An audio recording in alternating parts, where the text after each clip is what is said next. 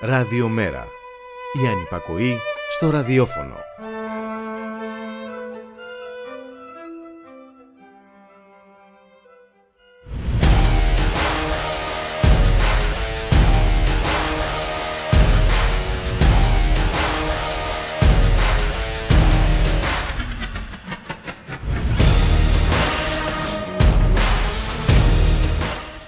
Κι όμως η εργατική τάξη υπάρχει, είναι δυνατή και μας δείχνει το δρόμο. Κι όμως η ισχύ των μεγάλων εταιριών δεν είναι ανίκητη. Κι όμως η Amazon, ο πολυεθνικός αυτός γίγαντας, υπέκυψε στους δεκάχρονους αγώνες των εργαζομένων. Απολύσεις, συλλήψεις, πολλαπλά εμπόδια που ορθώθηκαν από την εργοδοσία στάθηκαν αδύναμα να κάμψουν τη θέληση των εργαζομένων να κατακτήσουν το δικαίωμα στη συλλογική διαπραγμάτευση. Και είναι αυτό το μήνυμα εν μέσω προπαγάνδας, παρανοϊκών αντιπερισπασμών, ψεμάτων και απίστευτης προσπάθειας χειραγώγησης που μας ανασύρει από τα σκοτάδια, που απομακρύνει την απόλυτη δυστοπία, που δείχνει το δρόμο. Αν ιτήθηκε ο κολοσσός της Amazon, τότε μπορεί να ιτηθεί οποιοδήποτε. Μπορεί να μην είναι ο Ζελέσκι που θα μας μιλήσει στη Βουλή, αλλά ο ταχυμεταφορέας, ο νοσηλευτής, ο πρόσφυγας, ο ενοικιαζόμενος εργαζόμενος, ο μικρομεσαίος, ο δημοσιογράφος, το Μασίδερες που εξαναγκάστηκε σε παρέτηση από την ΕΡΤ γιατί αναφέρθηκε σε εκπομπή του στο πρώτο πρόγραμμα της κρατικής ραδιοφωνίας στο αντιφασιστικό του ντοκιμαντέρ για το ναζιστικό τάγμα Αζόφ. Αφροαμερικανοί ήταν αυτοί που πρωτοστάτησαν για τη δημιουργία του συνδικάτου. Δεν έχουμε άλλη επιλογή από το να διαμαρτυρηθούμε. Επί πολλά χρόνια έχουμε δείξει απίστευτη υπομονή, έχουμε δημιουργήσει μερικές φορές τους λευκούς αδελφούς μας την εντύπωση ότι μας άρεσε ο τρόπος με τον οποίο μας μεταχειρίζονταν. Ήρθαμε όμως εδώ για να λυτρωθούμε από την υπομονή εκείνη που μας κάνει να υπομένουμε οτιδήποτε το λιγότερο από την ελευθερία και τη δικαιοσύνη. Είχε τονίσει ο Μάρτιν Λούθερ Κίνγκ στην παρθενική του ομιλία ως επικεφαλής της Ένωσης για την Πρόοδο και γίνεται η αρχή για ένα μαζικό μαύρο κίνημα. Τα πρώτα χρόνια της δεκαετίας του 60 η δημοτικότητά του φτάνει στο αποκορύφωμά της. Το 1964 του απονέμεται το Νόμπελ Ειρήνης, ενώ ψηφίζει τον νόμος περί πολιτικών δικαιωμάτων που εξουσιοδοτεί την Ομοσπονδιακή Κυβέρνηση να επιβάλλει την απάλληψη των φιλετικών διακρίσεων στους δημόσιους χώρους και να διώκει ποινικά τις διακρίσεις τόσο στα κρατικά μέσα κοινής ωφέλειας όσο και στην απασχόληση. Το ταξίδι του ωστόσο διακόπηκε απότομα. Σαν σήμερα το 1968 ο Μάρτιν Λούθερ Κίνγκ δολοφονήθηκε σε ηλικία 39 ετών από ένα λευκό ελεύθερο σκοπευτή.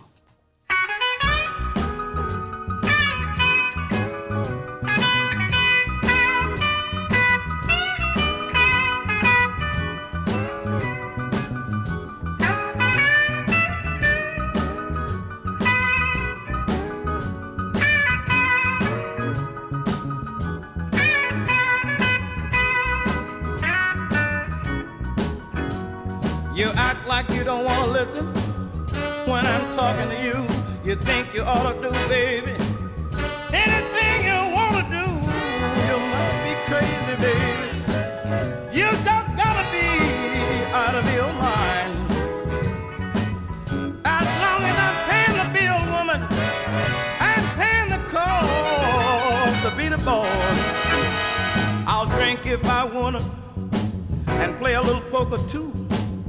Don't you say nothing to me as long as I'm taking care of you, as long as I'm working, baby, and paying all the bills. I don't want no mouth from you about the way I'm supposed to live. You must be crazy, woman.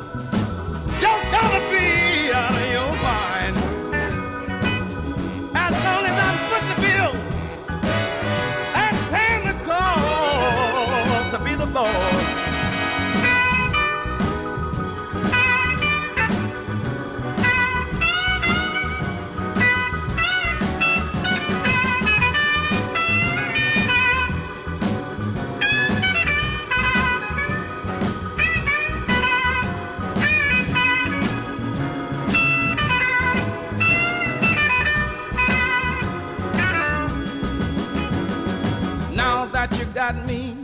You act like you ashamed. You don't act like my woman. You're just using my name.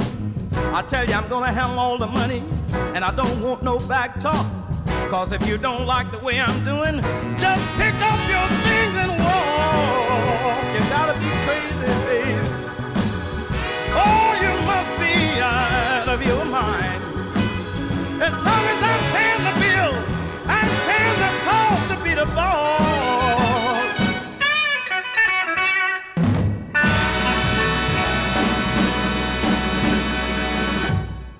Καλό μεσημέρι φίλες και φίλοι, ακροάτρε και ακροατές. Είστε συντονισμένοι στο radiomera.gr, το στίγμα της μέρας. Στον ήχο, ο Γιώργος Νομικός, στην παραγωγή η Γιάννη Θανασίου, στο μικρόφωνο η Μπουλίκα Μιχαλοπούλου, Δευτέρα σήμερα, 4 Απριλίου. Καλώς ορίζουμε στο στούντιο τον εκπρόσωπο τύπου του Μέρα 25, Μιχάλη Κρυθαρίδη. Γεια σου Μιχάλη, καλώς ήλθες. Καλό μεσημέρι Μπουλίκα, καλώς σας βρήκα. Καλή εβδομάδα και στις ε, ακροάτρες και τους ακροατές μας. Εδώ από κοντά. από κοντά, ε, γιατί την περασμένη εβδομάδα έτσι περιδιαβήκατε εκεί. Στην ε, Κέρκυρα, Ιγουμενίτσα και Γιάννενα Ακριβώς στην Ήπειρο και στην, ε, στα, στα Ιόνια. Νησιά με μια σειρά από παρεμβάσεις είχαμε συζητήσει και την προηγούμενη εβδομάδα. Ακριβώς έτσι στις, στον κόσμο και έξω στις τοπικές κοινωνίες οι οποίες αντιμετωπίζουν όλα αυτά τα οποία αντιμετωπίζουμε και εμείς εδώ ίσως μπουλικα και σε μεγαλύτερο βαθμό είτε ότι υπάρχει πολύ μεγαλύτερη ενεργία υπάρχει πολύ μεγαλύτερη δυσκολία των ανθρώπων να τα βγάλουν πέρα και βέβαια υπάρχει και πολύ μεγαλύτερη ε, άφεση από, όχι μόνο από αυτή την κυβέρνηση αλλά είναι ένα διαχρονικό φαινόμενο η κεντρική διοίκηση έτσι, το λεγόμενο κράτος των Αθηνών να, να αφήνει την, ε, την περιφέρεια στην, ε, στην τύχη της με ό,τι αυτό βεβαίως συνεπάγεται για όλα αυτά τα προβλήματα τα οποία βιώνουμε όλοι μαζί. Ε, και βέβαια τα προβλήματα θα γίνονται όσο περνάει ο καιρός και όσο συνεχίζεται ε, και ο πόλεμος στην Ουκρανία ε, θα γίνονται ακόμα εντονότερα Μιχάλη Κρυθαρίδη γιατί έχουμε και μια κυβέρνηση που εντάξει ε, δεν θέλει να προχωρήσει σε ριζοσπαστικές λύσεις λύσεις που θα δίναν μια ανάσα. Και δεν μιλάω βέβαια φυσικά για τα ε, επιδόματα τώρα της φτώχειας στην κυριολεξία για τα 200 ευρώ που πρόκειται να δώσει τώρα το ενόψη Πάσχα ε, σε ένα μικρό μέρος ε, έτσι Ακριβώς ε, Νομίζω το, το, το έθεσες πολύ σωστά. Ακούσαμε και τον, τον Πρωθυπουργό πάλι και το Σάββατο στην, στη Θεσσαλονίκη όπου στο πλαίσιο του προσυνεδρίου της Νέας Δημοκρατίας είπε ότι η κυβέρνηση εξαντλεί όλα τα περιθώρια υποτίθεται για να στηρίξει νοικοκυριά και επιχειρήσεις. Εμείς αυτό το οποίο βλέπουμε δυστυχώς μπουλίκα και νομίζω ότι αυτό είναι που βλέπει και η κοινωνία εκεί έξω, είναι πως η κυβέρνηση τα μόνα περιθώρια που εξαντλεί, είτε αυτά είναι δημοσιονομικά είτε είναι οτιδήποτε άλλο, είναι για να στηρίξει ε, τους έχοντες και κατέχοντες, να στηρίξει το γνωστό καρτέλ, ε, το ολιγαρχικό το οποίο νέμεται το χώρο της, ε, της ενέργειας, είναι να στηρίξει το καρτέλ επίσης των τροφίμων με τα σούπερ μάρκετ με όλα αυτά τα οποία βλέπουμε, είναι να στηρίξει τους γνωστούς και φίλους της ολιγάρχες, παρασιτικούς ολιγάρχες, οι οποίοι μέσα από όλη αυτή τη διαδικασία όχι απλώς ε, συνεχίζουν να είναι στο, στο αλόβητο μπουλικα, αλλά αντιθέτως πράγματι χαίρουν μια τεράστια στήριξη από την πλευρά της κυβέρνησης. Για, για την κοινωνία, όπως είπες και εσύ, και για την πραγματική οικονομία εκεί έξω, η μόνη στήριξη ε, την οποία ε, θα λάβουν ε, οι πολίτες. Είναι το, το επίδομα αυτό το έκτακτο σε, σε λίγες μέρες το 200, τα 200 ευρώ που είναι και αυτά μειωμένα κατά 50 ευρώ από τα Χριστούγεννα τότε που δεν υπήρχε αυτή, αυτό το, το, το κύμα το τεράστιο της, ε, της ακρίβειας και ο πόλεμος βεβαίως με ότι αυτό επιτείνει. Και βέβαια ε, και οι, οι άλλες ε, ψεύτο παρεμβάσεις όπως τα 13 ευρώ αυτά το μήνα για τα καύσιμα που πραγματικά γελάει ο κόσμος για τις δε μειώσεις του έμφυα ε, και, τα, και τα υπόλοιπα δεν, χρειάζεται νομίζω καν να μπούμε στη διαδικασία να τα συζητήσουμε. Ε, και βέβαια και η προσμονή ε, του κόσμου για μια πραγματική αύξηση των εισοδημάτων του και όχι το, την αύξηση την οποία ακούμε και δεν ξέρουμε καν ακόμα ποια θα είναι σε ένα μήνα υποτίθεται το Μάιο για τον κατώτατο μισθό, διότι ακριβώς μέχρι τότε και με όλη αυτή τη διαδικασία που έχει περάσει ήδη, έχουν ανέβει τιμές μπουλικα δύο και τρεις φορές πάνω. Τώρα, εάν θα αυξήσει ο κ. Μητσοτάκης κατά 7% ή δεν ξέρουμε και, ε, και ακριβώς πόσο τον κατώτατο μισθό, ε, πραγματικά όλη αυτή η αύξηση θα έχει ήδη εξαϊλωθεί και έχει ήδη εξαϊλωθεί με όλη την προηγούμενη κατάσταση, με όλα αυτά τα οποία βλέπουμε και συνεχίζουμε ε, να ζούμε και γι' αυτό το λόγο νομίζω ότι είναι και πολύ σημαντική η απεργία η μεθαυριανή στις 6 ε, του Απρίλη όπου ε, όσοι θέλουμε πραγματικά ρήξη ε, με, την, με αυτό το καθεστώς, το καθεστώς της ολιγαρχίας, αυτό το καθεστώς που λιμένονται αυτά τα συμφέροντα και με το οποίο χαριεντίζεται η κυβέρνηση, χαριεντίζεται ο ΣΥΡΙΖΑ, το ΚΙΝΑΛ, όλοι οι μνημονιακοί εταίροι, εν πάση περιπτώσει, θα πρέπει να βρεθούμε στον δρόμο, θα πρέπει να διαμαρτυρηθούμε και να διεκδικήσουμε μπουλικα εδώ και τώρα μέτρα συγκεκριμένα και πραγματικά μέτρα τα οποία όντως θα ενισχύσουν την κοινωνία, τα νοικοκυριά και τις επιχειρήσεις και όχι ε, το καρτέλ αυτό το οποίο στήθηκε με τα χρηματιστήρια της ενέργειας και όλες αυτές τις διαδικασίες, διαμνημονιακές και τα οποία συνεχίζουν ακριβώς με αυτόν τον τρόπο να κάνουν ε, μία αναδιανομή αν θέλεις πλούτου αλλά ως συνήθως από τους πολλούς στους πολύ λίγους μπουλικά. Ε, ναι, όντως ε, αυτό το στοίχημα πρέπει να κερδιθεί και θέλω να πω ότι ε, δεν πρέπει να είναι και το μοναδικό βήμα αυτό της απεργίας. Είναι όμως ένα πρώτο Έτσι, Είναι ένα πρώτο βήμα, είναι ένα πολύ σημαντικό πρώτο βήμα το οποίο πρέπει να συνεχιστεί γιατί είπαμε ε, η συνέχεια και η αποφασιστικότητα θα καθορίσει την τελική έκβαση. Το είδαμε αυτό και στην περίπτωση της ε, Amazon. Για μένα είναι ε, από τις πιο σημαντικές ειδήσεις των ημερών.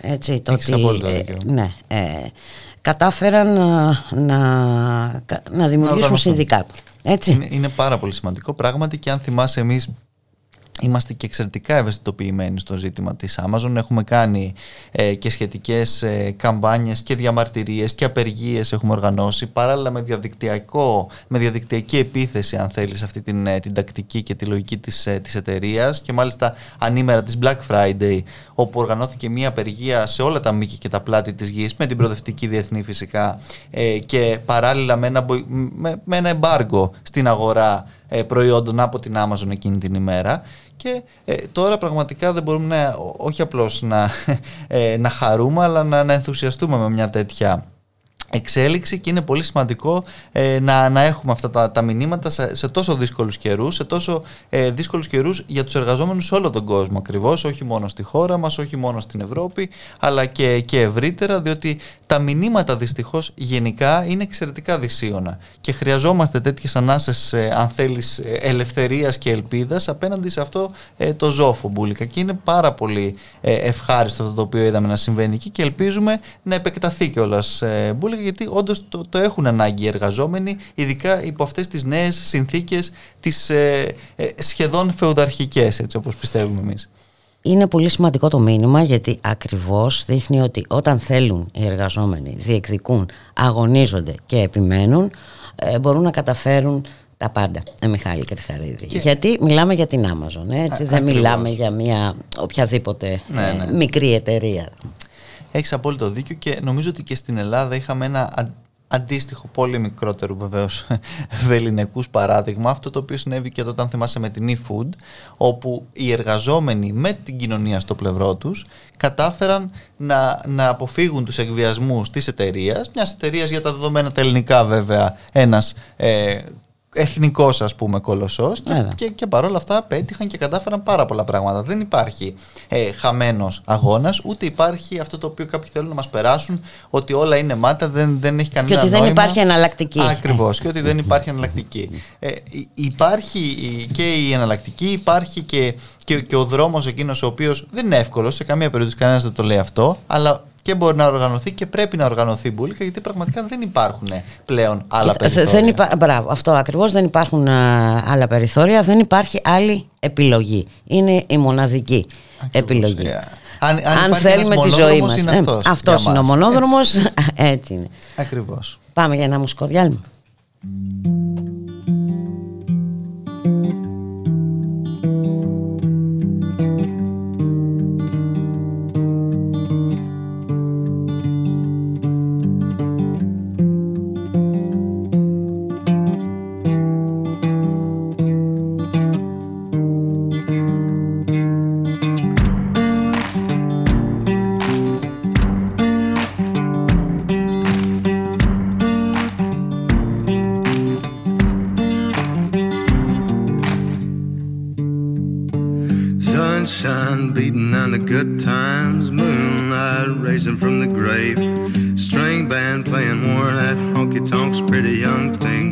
dancing in the rain.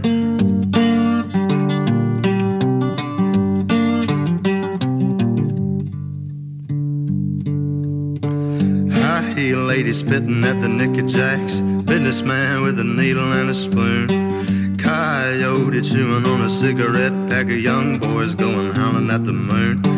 Hey, darling, sleeping on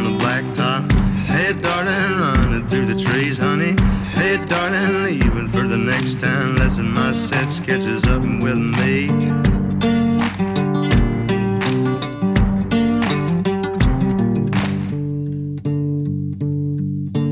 Three dead in a crash on the number four.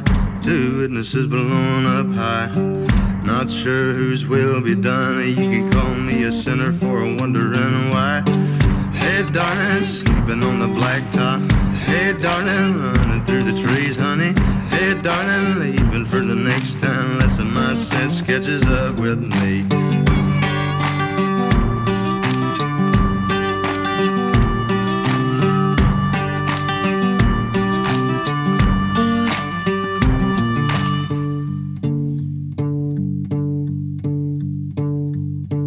Corn liquor tastes sweeter in this town. Could it be it's the same as the last? I swear I've seen your face elsewhere before, just as familiar as a bottle and a glass. Hey, darling, sleeping on the blacktop. Hey, darling, running through the trees, honey. Hey, darling, leaving for the next town. Lesson my set sketches up with me. Hey, darling, sleeping on the blacktop. Hey, darling, running through the trees, honey. Next town. Lesson my sense catches up with me.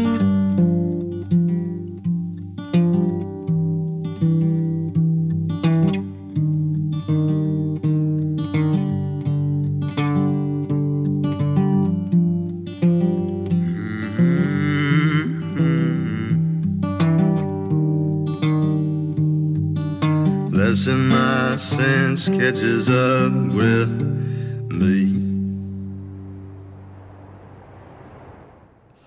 Ραδιομέρα.gr, 12 και 18 πρώτα α, λεπτά.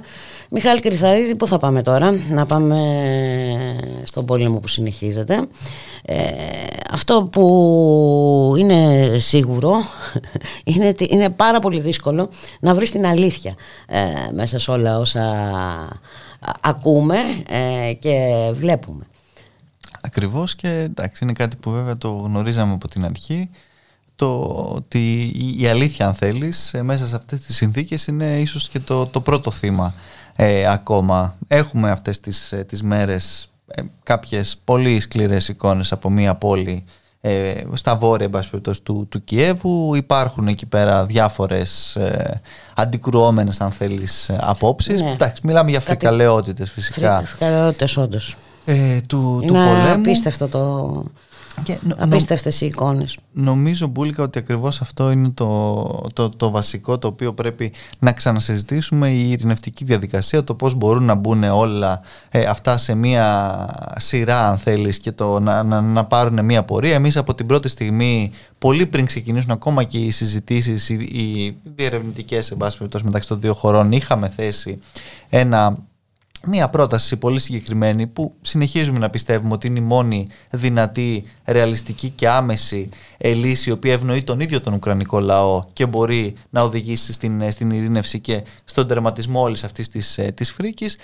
Το ζήτημα είναι πως ε, διάφοροι προφανώς δεν επιθυμούν κάτι τέτοιο, δεν επιθυμούν την την κατάπαυση αν θέλεις ε, του, του πυρός και όλης αυτής της ε, διαδικασίας. Με ό,τι αυτό βεβαίως συνεπάγεται και με όσα ακόμα ενδεχομένως ε, θα δούμε ή θα ακούσουμε τα οποία είτε θα επιβεβαιωθούν είτε θα διαπιστευτούν ε, δεν έχει σημασία. Το ζήτημα είναι ότι αυτός ο οποίος υποφέρει τα πάνδυνα αυτή τη στιγμή είναι ο ίδιος ο Ουκρανικός ε, λαός ο οποίος βρίσκεται σε αυτές τις, ε, τις συμπληγάδες αν θέλεις των, ε, των, υπεριαλισ- των υπεριαστικών συμφερόντων ε, τα οποία Εντάξει, γίνεται ε, αλλαγή. Τρίζουν τα θεμέλια του κόσμου που ξέραμε μέχρι σήμερα.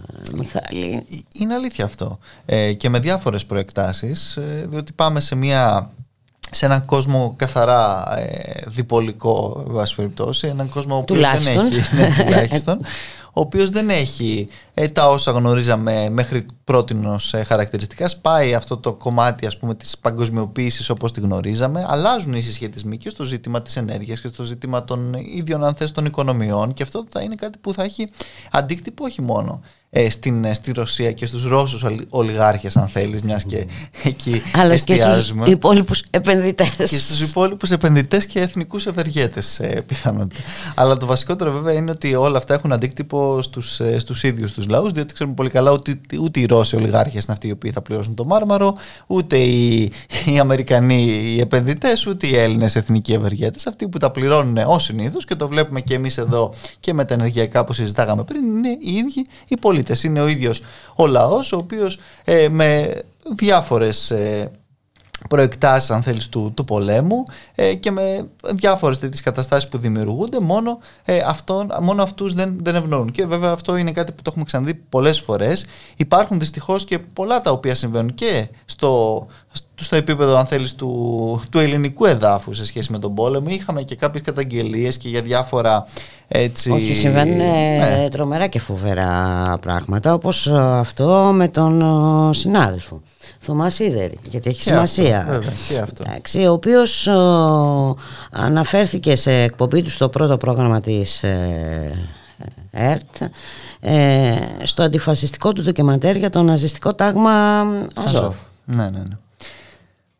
Ναι, είναι μία, ε, ένα ακόμα αν θες δείγμα όλης αυτής της ε, παράνοιας τη, την οποία ζούμε και αντιμετωπίζουμε το τελευταίο διάστημα. Εγώ βέβαια αναφερόμουν και στο ζήτημα του ε, πώς περνάνε και διάφορα ε, οπλικά συστήματα και τέτοια τα οποία έχουν καταγγελθεί και μάλιστα τα οποία μπουλικά τα μαθαίνουμε από, μέσα από άλλες χώρες. Δηλαδή στην, στην Ελλάδα δεν μάθαμε ποτέ κάτι τέτοιο. Από τη Βουλγαρία ήρθαμε να μάθουμε το τι συμβαίνει ε, στην, στην Αλεξανδρούπολη και είναι τρομακτικό και ε, αυτό βεβαίως. Ε, από εκεί και έπειτα εντάξει δεν μας κάνει, δεν μας προξενεί καμία εντύπωση η στάση γενικότερα του Κυριάκου Μητσοτάκη και της κυβέρνησής του. Είναι μια στάση δηλωμένα ε, έτσι, στην ε, σωστή πλευρά της ιστορίας όπως του αρέσκεται να, να, να, να λέει αλλά σε κάθε περίπτωση νομίζω ότι ακόμα και σε αυτό το ε, αν θες μικρό επίπεδο της ε, διαχείρισης των διαφόρων διπλωματικών και άλλων τέτοιων ζητημάτων είναι σαφές το ποιοι είναι κερδισμένοι από όλη αυτή τη διαδικασία και δεν είναι η χώρα μας νομίζω. Ίσως είναι ο γειτονάς μας που με όλες αυτές τις ε, τακτικές τις οποίες έχει ακολουθήσει Κάθε άλλο παρά απομονωμένος είναι και πάλι Έλα, τώρα αυτό έχει καταδείξει να είναι το πιο σύντομο ανέκδοτο. Νομίζω ναι. ότι πλέον δεν το, πιστεύουν, απομονωμένος. δεν το πιστεύουν ούτε ε, και οι ίδιοι. Και βέβαια η Ευρωπαϊκή Ένωση, η οποία ως συνήθως είναι η μεγάλη χαμένη για άλλη μια φορά ε, μέσα από όλες αυτές τις ε, τις διαδικασίες. Και μια Ευρωπαϊκή Ένωση μπουλικα που χθες ε, είχε ένα ακόμα πλήγμα, αλλά βέβαια στη γνωστή ε, της κατεύθυνση με την επανεκλογή του ε, Βίκτορ Όρμπαν στην Ουγγαρία για τέταρτη φορά. Έτσι τα έχουμε καταφέρει περίφημα ως Ευρωπαϊκή Ένωση. Τη στιγμή που μπουλικά αναστέλλονται οι χρηματοδοτήσεις από την Ευρωπαϊκή Ένωση στην δράση Frontex. της Frontex και στην Ελλάδα και στην Ουγγαρία ακριβώς επί τη βάση των καταγγελιών για τις παραβιάσεις των θεμελιωδών δικαιωμάτων και στα ελληνικά σύνορα και στην Ουγγαρία φυσικά ε, και μάλιστα με μια συντριπτική πλειοψηφία από την ε, Επιτροπή ε, Ελέγχου Προπολογισμού στην, ε, στην, στην Ευρωπαϊκή Ένωση πράγμα που επιβεβαιώνει Πράγματα τα οποία βεβαίως πολλές φορές έχουν καταγγελθεί από μια σειρά από φορείς, επίσημους φορείς της ε, παγκόσμιας, αν θέλεις, της διεθνούς κοινότητας, αλλά παρόλα αυτά η κυβέρνηση. Σφυρίζει αδιάφορα. Σφυρίζει αδιάφορα. Και εκεί βέβαια έρχεται και η μεγάλη υποκρισία την οποία βλέπουμε και τώρα που αναφέρθηκες και εσύ, ε, στη διάκριση αυτή την οποία βλέπουμε στους πρόσφυγες αν προέρχονται από τις μεν ή τις δε βόμβες και στο πώς αντιμετωπίζει και συνεχίζει να αντιμετωπίζει η χώρα μας το ε, διεθνές δίκαιο αν θέλεις στα, στα σύνορά της με αυτόν τον τρόπο τον ε, πραγματικά εγκληματικό και επέσχυντο που μπορεί να μην είναι στην ε, πόλη της ε, Ουκρανίας οι φρικαλαιότητες τις οποίες είδαμε αλλά και οι φρικαλαιότητες τις οποίες βλέπουμε δυστυχώς στα σύνορα τα δικά μας και την Ουγγαρία και αλλού, είναι και αυτές εξαιρετικά αποκρουστικές και δεν ε, περιποιούν τιμή ούτε στη χώρα μας, ούτε στην Ευρώπη, ούτε καν αν θες στην ίδια την ανθρωπότητα μπουλικά. Και για αυτές τις ε, φρικαλαιότητες δεν, ακούμε ούτε βλέπουμε τίποτα. Δεν θα ναι. περιηγηθεί δημοσιογράφος εκεί να τις ε, δούμε και αν ακόμα όμοι το συμβεί κάτι τέτοιο έχουμε δει και, και πώς ε, στη συνέχεια αυτοί οι δημοσιογράφοι, αυτές οι οργανώσεις, αυτοί οι φορείς που καταδεικνύουν τέτοια ζητήματα πηγαίνουν και κατηγορούμενοι. Και έχει φροντίσει τώρα η κυβέρνηση μέχρι και για πλημελήματα, άμα χρειαστεί, να ε, εκτίσει και την ποινή σου και με τις τελευταίες διατάξεις που έχει περάσει, έτσι, με τις, ε, ε, που πραγματικά και αυτές είναι ε, πέραν όλων των υπολείπων τα οποία έχει κάνει οδηγούν ακόμα περισσότερο σε αυτή την επιβολή του αυταρχικού δόγματος από την πλευρά της ε, κυβέρνησης Μπούλικα. Και επίσης ε, είναι πολύ επικίνδυνη αυτή η προσπάθεια προβολής της μίας και μοναδικής άποψης, της μίας και μοναδικής θέσης, της μίας και μοναδικής φαγής της, μία και, της μίας και μοναδικής δυστυχίας Μιχάλη Κρυθαρίδη ε, πραγματικά δεν ξέρω ε, αυτή η κατάσταση ε, με οδηγεί να, να σκέφτομαι κάποια χρόνια πριν έτσι, λίγο πριν τον δεύτερο παγκόσμιο πόλεμο και τις συνθήκες του ναι. τότε Κοίταξε, ακόμα και οι, αν θες οι φρικαλαιότητες οι οποίες έχουμε δει τις τελευταίες μέρες να βγαίνουν στο φως της δημοσιότητας με την γνωστή επίσης υπόθεση ε, στην, ε, στην Πάτρα και όλη αυτή την ανθρωποφαγία που έχει οδηγήσει και αυτά τα τηλεδικαστήρια τα οποία βλέπουμε ε, είναι δυστυχώς και αυτά αν θέλεις σημεία πολύ κακών καιρών και σε καμία περίπτωση και αυτά δεν δεν προϊονίζουν αν θέλεις ένα ευνοϊκό μέλλον για την, για την ίδια την, την, την κοινωνία μας αν θες και ευρύτερα για το, για, για, για το που ζούμε και το... Ε... Το κακό είναι ότι υποδαβλίζεται συνεχώς αυτό το πράγμα ε, ναι. και βέβαια εντάξει ίσως πιστεύουν ότι βλέποντας τα τεκτενόμενα και όλα αυτά τα σχετικά με την Πάτρα θα ξεχνάμε ότι πεινάμε. Είναι και αυτό σίγουρα μέσα στο, ε, στο πλαίσιο, αλλά πέρα από αυτό είναι και γενικότερα όλη αυτή η κοινωνική συμμετο... η συνοχή, συγγνώμη, αν θέλεις, η οποία έχει ε, διαραγεί, διαραγεί ακριβώς ε, και η οποία έχει οδηγήσει σε μια σειρά από τέτοια αποκρουστικά φαινόμενα τα οποία ξέρεις, είναι ε, σοκαριστικό για την κοινωνία όταν ουσιαστικά βλέπει το πρόσωπό της. Διότι αυτό είναι, βλέπει το πρόσωπό της στο, στον καθρέφτη με τέτοιες ε, δυστυχώς ε, φρικαλαιότητες αλλά η πραγματικότητα είναι πως αυτά ε, συμβαίνουν και αυτά συνεχίζουν ε, να συμβαίνουν δυστυχώς και με τον τρόπο με τον οποίο ε, παίρνουν και τις διαστάσεις τις οποίες παίρνουν έχουμε από εκεί και έπειτα ακόμα μεγαλύτερες φρικαλαιότητες αν θέλεις μπουλικα και αναφέρουμε και στον τρόπο με τον οποίο και τα μέσα διαχειρίζονται την όλη κατάσταση και βεβαίως πώς μερίδες της κοινωνίας, φασιστικές συγκεκριμένες μερίδες, έχουν βρει την ευκαιρία και αυτές να ξαναβγούν ε, στην επιφάνεια. Με κάθε βέβαια τέτοια ευκαιρία κάνουν ε, ε, τέτοιες εμφανίσεις και βρέθηκε ακόμα μία τέτοια με την βέβαια τεράστια ξαναλέω ε, συμμετοχή και, και βοήθεια από την πλευρά των, ε, των μέσων. Διότι τα μέσα αυτά είναι αυτά που φημώνουν ε, μπουλικα τους ανθρώπους σαν τον ε, ε, Θωμάς Σίδερη με τα ντοκιμαντέρ του και από την άλλη ωστόσο ε, σε τέτοιες διαδικασίες πρωτοστατούν ε, σε όλη αυτή την στο, στο, τον ποινικό λαϊκισμό αν θέλεις και όλη αυτή την ανθρωποφαγία η οποία στείνεται με, με τους γνωστούς τηλεοπτικούς όρους και τρόπους. Και αυτό είναι το, ένα πολύ μεγάλο ζήτημα ε, που αν δεν ε, βρούμε λύση αναφέρομαι στην τακτική ε, των μέσων ενημέρωσης και δι των τηλεοπτικών μέσων έτσι, γιατί ε, κακά τα ψέματα εκεί βρίσκεται η μεγάλη δύναμη Μιχάλη Κρυθαρίδη Νομίζω ότι τα πράγματα θα γίνονται όλο και χειρότερα. Ε, ξέρω, έχουν, έχουν καταφέρει ε, να αποδυναμώσουν και τις όποιες φωνές ε, αντίστασης, αντίστασης ε, στα μέσα και στην εξαχρίωση και των εργαζομένων. Έτσι, όταν δεν υπάρχουν συλλογικές συμβάσεις, όταν ε, η μισθή είναι πάρα πολύ χαμηλή, όταν ε, εξαναγκάζονται σε πολύ ωρή εργασία που ούτε καν συνάδελφοι μπορούν να διασταυρώσουν την είδηση, βασική προϋπόθεση έτσι, για να μεταδώσεις κάτι Καταλαβαίνουμε λοιπόν ότι είναι πολύ δύσκολο ε, το έργο της ε, ενημέρωσης και, και φυσικό είναι ο κόσμος να χάνεται ε, μέσα σε αυτό το κικαιώνα. Και εκεί βέβαια είναι, έρχεται και ο, ο ρόλος και των δικών σας συλλογικών οργάνων και παρεμβάσεων όπου και εκεί χρειάζεται βέβαια μια άλλου τύπου δραστηριότητα και όχι αυτά τα οποία έχουμε δει δυστυχώς και εκεί και μάλιστα και, και, και στο συγκεκριμένο τομέα με συνεργασίες ευρύτερες ε, από όλο το, το φάσμα το προοδευτικό μπουλικα. Είπαμε, από το φάσμα της μη ε, εναλλακτικής του δεν υπάρχει εναλλακτική. Και της κανονικότητας. Ε, Ναι, η οποία κανονικότητα γίνεται όλο και, Πιο κανονική. χειρότερη. όλο και χειρότερη. Έτσι. Και τελικά ποια είναι η κανονικότητα; Για να δούμε. Γιατί προς το παρόν, αν είναι αυτή η κανονικότητα, μάλλον πρέπει να αλλάξουμε κανονικότητα. Έτσι. Λοιπόν, τι προγραμματίζετε το επόμενο διάστημα στα μέρα 25 Μιχάλη Κρυθαρίδη. Έρχεται και το συνέδριο τον Μάιο. Ακριβώς, έρχεται και το συνέδριο το Μάιο, άρα ούτως ή άλλως είμαστε και σε προσυνεδριακέ διαδικασίες.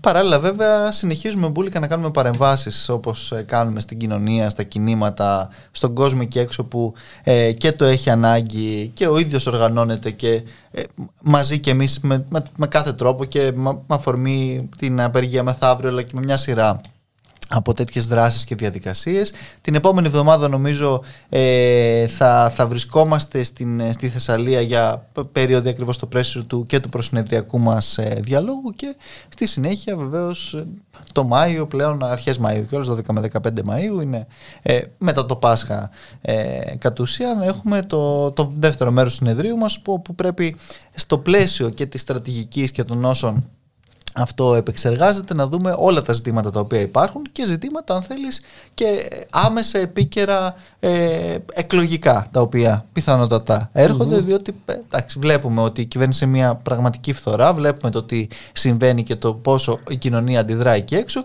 και πρέπει να δημιουργηθούν εκείνες οι προοπτικές που θα ανατρέψουν όλο αυτό το σκηνικό και όχι μόνο τη συγκεκριμένη κυβέρνηση αλλά όλο το πλαίσιο και την κατεύθυνση ε, που εκπορεύει αυτές τις, ε, τις λογικές μπουλικα, τις λογικές της διαχείρισης μιας εξουσίας υπέρ των πολύ λίγων και βέβαια ως συνήθως σε βάρος των ε, πολλών.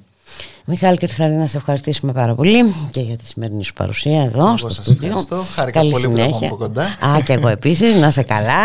Yes. Για χαρά. It was a teenage wedding and the old folks wished him well. You could see that Pierre did truly love the mademoiselle. Have rung the chapel bell. C'est la vie, say the old folks. It goes to show you never can tell.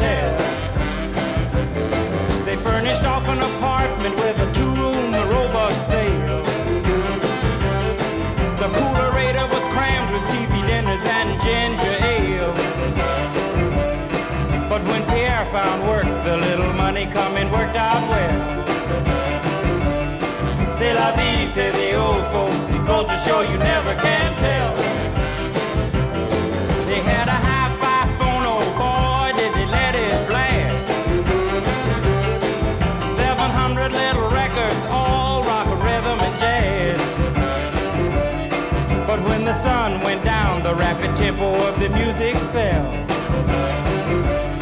C'est la vie, say the old folks. It goes to show you never can tell.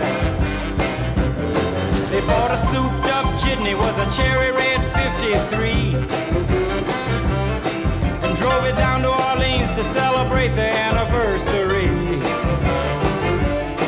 It was there where Pierre was wedded to the lovely mademoiselle. C'est la vie, say the old folks. Goes to show you never can tell.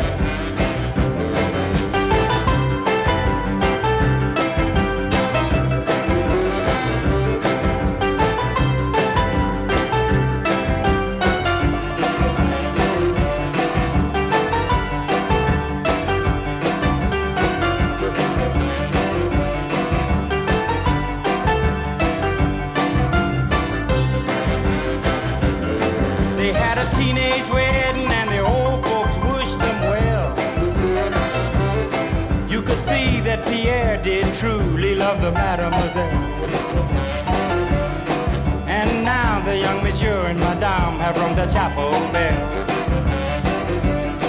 C'est la vie, say the old folks. It goes to show you never can tell.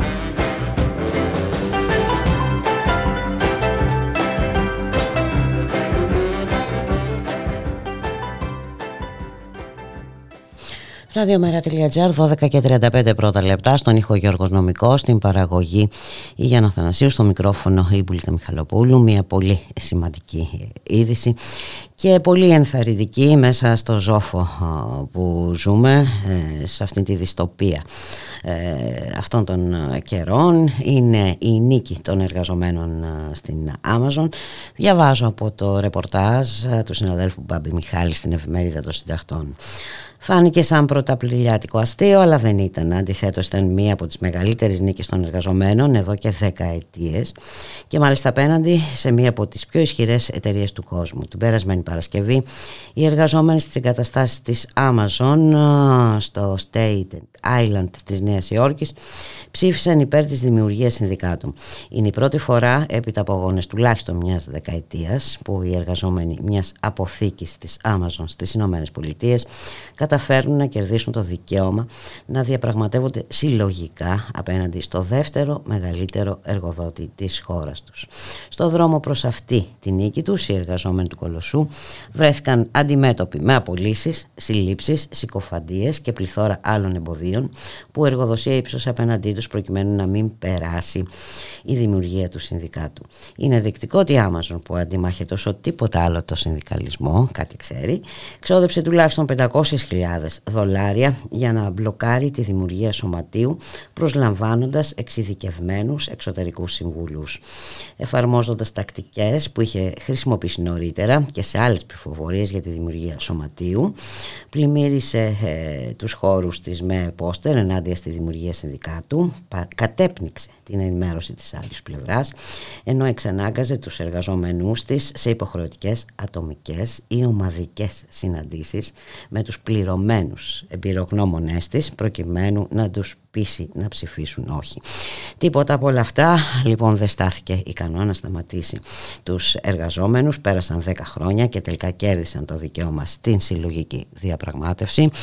Ε, είναι ένα πολύ καλό μήνυμα εν ώψη και της μεθαυριανής απεργιακής κινητοποίησης εδώ στη χώρα μας.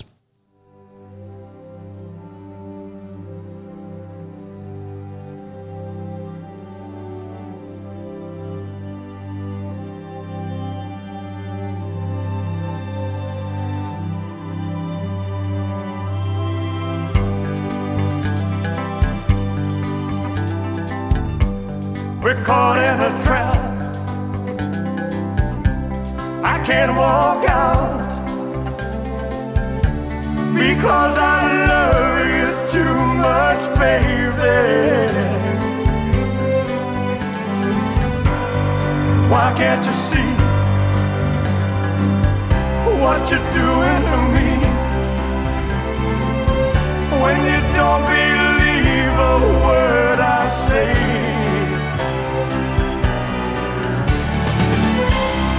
We can't go on together with suspicious.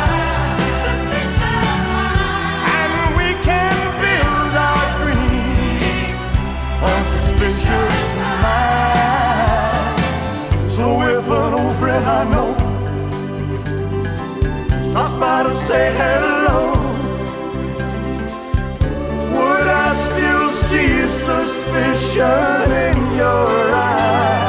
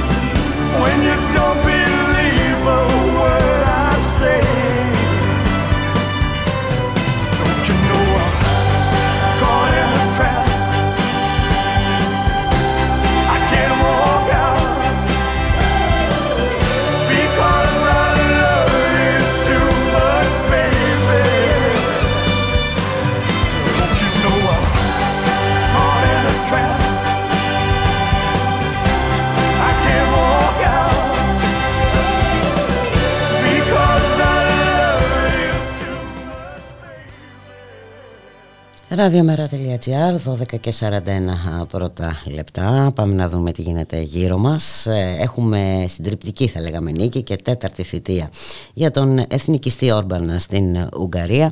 Να καλωσορίσουμε την συνάδελφο Λαμπρινή Θωμά, δημοσιογράφος στο Press Project. Γεια σου Λαμπρινή, καλό μεσημέρι. Καλή. Καλό μεσημέρι, καλησπέρα, καλή εβδομάδα σε όλους. Λοιπόν, τέταρτη τετραετία, έτσι, για τον Τέταρτη τετραετία και με, βέβαια, και με ποσοστό ρεκόρ. Μάλιστα. Και με έξι κόμματα της αντιπολίτευσης ενωμένα απέναντί του, τα οποία ήταν το ενωμένο για την Ουγγαρία, ήταν μια πολύ περίεργη γυπνίαση, γιατί είχε από την άκρα δεξιά, πιο άκρα από τον Όρμπαν, μέχρι την αριστερά, για να τον νικήσουν. Και πήραν μόνο 35%. Μάλιστα. Αν και ουσιαστικά μπορεί όλο αυτό να αποδοθεί στον πόλεμο στην ουκρανια Μμμ. Δηλαδή όλη αυτή η άνοδος η δική του και η καταβήθηση των αντιπάλων του ε, και η άνοδος ενός άλλου ακροδεξιού κόμματος επίσης μπορεί να, να αποδοθεί εκεί νομίζω. Γιατί αυτό έγινε τον τελευταίο μήνα το επίκεντρο Μμμ. πριν τον πόλεμο στην Ουκρανία φαινόταν να χάνει τις εκλογές. Α, μάλιστα. Με την αρχή του πολέμου στην Ουκρανία εμφανιζόταν με ένα προβάδισμα 2%. Και τώρα μιλάμε για ένα προβάδισμα, το τελικό αποτέλεσμα 18%.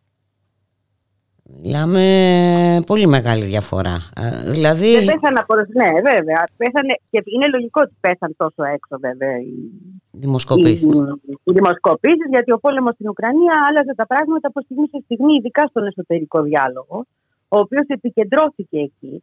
Να θυμίσουμε ότι η Ουγγαρία έχει μειονότητα στην Ουκρανία. Μμμ. Μικρή μεν, αλλά έχει. Και ήταν μία από τις μειονότητες το 2014 που είχε αφαιρεθεί και το δικαίωμά τους να διδάσκονται τη γλώσσα τους. Μάλιστα. Όπως και στους όλους τους Οπότε- υπόλοιπους. Ακριβώς. Οπότε υπήρχε ένα ζήτημα εκεί για τους Ούγγρους. Καταρχήν, όλους τους Ούγγρους θέλω να πω. Αισθάνονταν ότι οι δικοί τους άνθρωποι καταπιέζονται. Μμμ. Αλλά πέρα από αυτό, το γήπεδο άνοιξε για τον Όρμπαν, ο οποίος πάρα πολύ έξυπνα το έπαιξε ως λαϊκιστής εμπειρότατος, λέγοντας ότι εγώ δεν θα αφήσω να κρυώσει ο λαός μου, ότι δεν θα μετατρέψω, με την έννοια ότι δεν σταματώ να κάνω εισαγωγές αερίου από τη Ρωσία. Μμμ, μμμ. Στι τιμές που έχουν αποφασιστεί και πληρώνοντας όπως θέλουν οι Ρώσοι. Δεν θα επιτρέψω να περάσουν στρατεύματα του ΝΑΤΟ ή όπλα του ΝΑΤΟ από αυτά που στέλνονται στην Ουκρανία, από το έδαφος μου, γιατί εγώ δεν θέλω η χώρα μου να γίνει στόχος.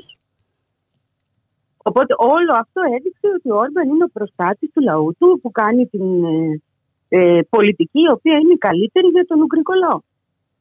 Η άλλη πλευρά επέμενε να αναδεικνύει το θέμα της μεγαλύτερης συνεργασίας με τον ΝΑΤΟ και τις Βρυξέλλες Μμμ. Μμμ. σε μια περίοδο όμως που τα πράγματα δεν ήταν κανονικά, ας το πούμε. Ήταν εμπόλεμη περίοδος. Οπότε εκεί έχανε συνεχώς. Και όταν ο Ζελένσκι βγήκε μια μέρα πριν τις εκλογές να κατηγορήσει τον Όρμπαν και ουσιαστικά να στηρίξει την αντιπολίτευση, νομίζω ότι και αυτό έπαιξε ρόλο στο να τα πάρουν στο κρανιό οι απλοί άνθρωποι.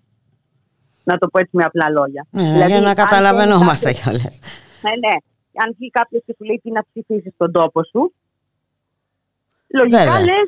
Γιατί, ε, ναι, Μπορεί να ναι, μην γιατί τα- να μην ξεχάσουμε ότι ο Ζελένσκι κατηγόρησε τον Όρμπαν ότι είναι ο μόνος στην Ευρώπη που στηρίζει τον Πούτιν. Ε; Ακριβώς. Ότι είναι ο φίλος του Πούτιν, ότι, είναι, ότι δεν ε, κάνει αυτό που κάνουν όλοι οι άλλοι, ότι δεν βοηθάει κτλ. Και αυτό έγινε μία μέρα πριν τις εκλογές. Δηλαδή το Σάββατο ήταν η τελευταία φορά που ο Ζελένσκι έκανε τέτοιες δηλώσεις ανοιχτά απευθυνόμενος στον Ουγγρικό λαό. Ενώ τις έχει ξανακάνει και μάλιστα όταν είχε απευθυνθεί στους, ε, στην Ευρωπαϊκή Ένωση, όταν είχε μιλήσει μέσω βιντεοδιάσκεψης, τον είχε ξεχωρίσει και είχε πει Βίκτορ, εσύ μόνο. Αυτό που λέει. Δηλαδή Μάλιστα. του έχει κάνει διάφορες επιθέσεις κατά καιρούς, αλλά η τελευταία έγινε μια μέρα πριν τις εκλογές. Και αυτό γενικά Και είδαμε πώς λειτουργήσε. Ακριβώς. Ακριβώς. Με αποτέλεσμα να έχει τώρα από τι 199 έδρες του, του Κοινοβουλίου του Ουγγρικού, τις 135 απόλυτη πλειοψηφία ο Όρμπαν. Μάλιστα. Τι σημαίνει αυτό και για τους υπόλοιπους γύρω-γύρω, Λαμπρινή; Καταρχήν σημαίνει ένας αντιευρωπαϊκός πόλος ε, άκροδεξιός, τρομερά στηρητικός στην καρδιά της Ευρώπης, ο οποίος μπορεί να επηρε- επηρεάσει ακόμη και τις γαλλικές εκλογές και άλλες εκλογές που έρχονται. Μμμ. Να πω ότι η Λεπέν ανεβαίνει στη Γαλλία. Τα νούμερα της δείχνουν να ανεβαίνουν. Δεν δείχνουν να κατεβαίνουν. Και κάτι τέτοιες νίκες επηρεάζουν τα εκλογικά σώματα. Στρέφουν εκλογικά σώματα, ειδικά των γειτονικών χωρών. Όταν μιλάμε, ας πούμε, για το ροζ ρεύμα στην Λατινική Αμερική, υπάρχει αυτή η επιρροή λαού προς λαό. Μμμ. Λοιπόν, και το ένα είναι αυτό, ότι έχουμε μία ενίσχυση εκεί. Το δεύτερο είναι ότι έχουμε μία ενίσχυση του αντιευρωπαϊκού πόλου ούτως ή άλλως στην Ευρώπη. Είναι Αυτό θεωρείς ότι οφείλεται και σε ό,τι αφορά την πρόσδεση με τις Ηνωμένες Πολιτείες ε, και... Ε, και στον κορονοϊό και, σε όλα όσα έχουν γίνει ε, που δίχασαν ουσιαστικά και έδειξαν ότι ο καθένας κοιτάει την πάρτη του, να το πω έτσι. Και ο Όρμπαν είναι αυτός που το πουλάει έξυπνα. Και επίσης έχουμε ε, το σπάσιμο, παραμένει ακροδεξιά η κυβέρνηση της Πολωνίας, αλλά έχουμε το σπάσιμο της συνέργειας η Ουγγαρία με την Πολωνία πριν τον πόλεμο με την, την Ουκρανία είχαν μια πολύ στενή συνεργασία απέναντι στο ζήτημα της Ευρωπαϊκής Ένωσης και των Ευρωπαϊκών νόμων ως ανώτερων των κρατικών Είχαν αγωνιστεί μαζί, είχαν προχωρήσει μαζί σε πράξεις που μπορείς να τις πεις και πραξικοπηματικές προς τις Βρυξέλλες. Υπήρχε αυτός ο χαρακτήρας. Αλλά με τον πόλεμο ακολούθησαν δύο πολύ διαφορετικές πορείες. Η Πολωνία είναι όλο Είναι, ας το πούμε, η αιχμή του δόρατος του ΝΑΤΟ αυτή τη στιγμή. Η Ουγγαρία τραβήχθηκε και προσπαθεί να κρατήσει τη σχέση της με όλες τις πλευρές.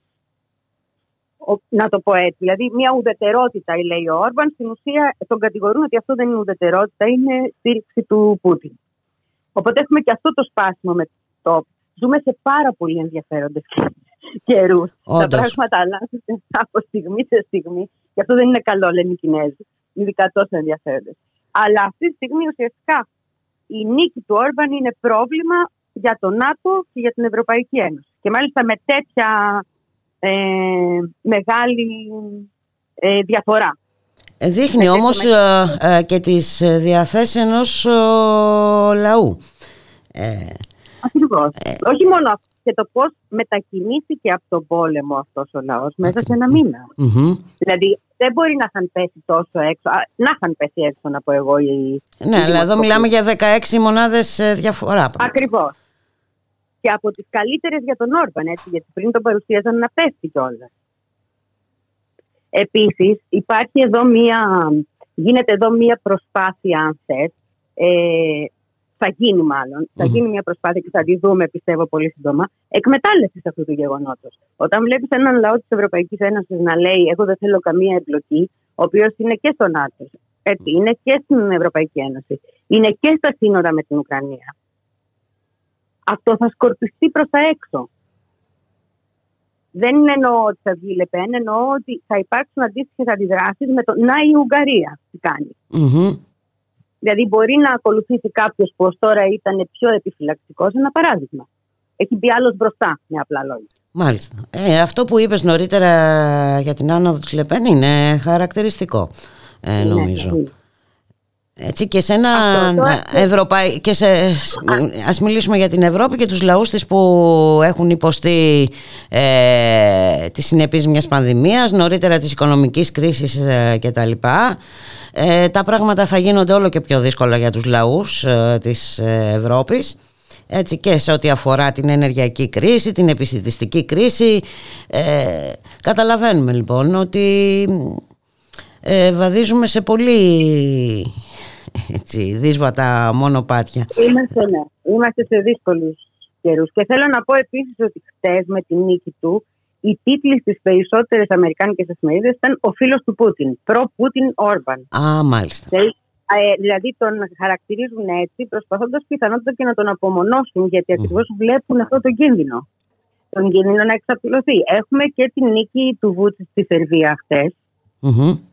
Άλλη αναμενόμενη. Α πούμε, δεν πρόκειται για κανένα πολιτικό πολυσόη, να το πω με απλά λόγια, όπως και με στην περίπτωση του Όρμπαν. Ναι, ναι. Ωστόσο, ο πόλεμος στην Ουκρανία ενισχύει συγκεκριμένα χαρακτηριστικά.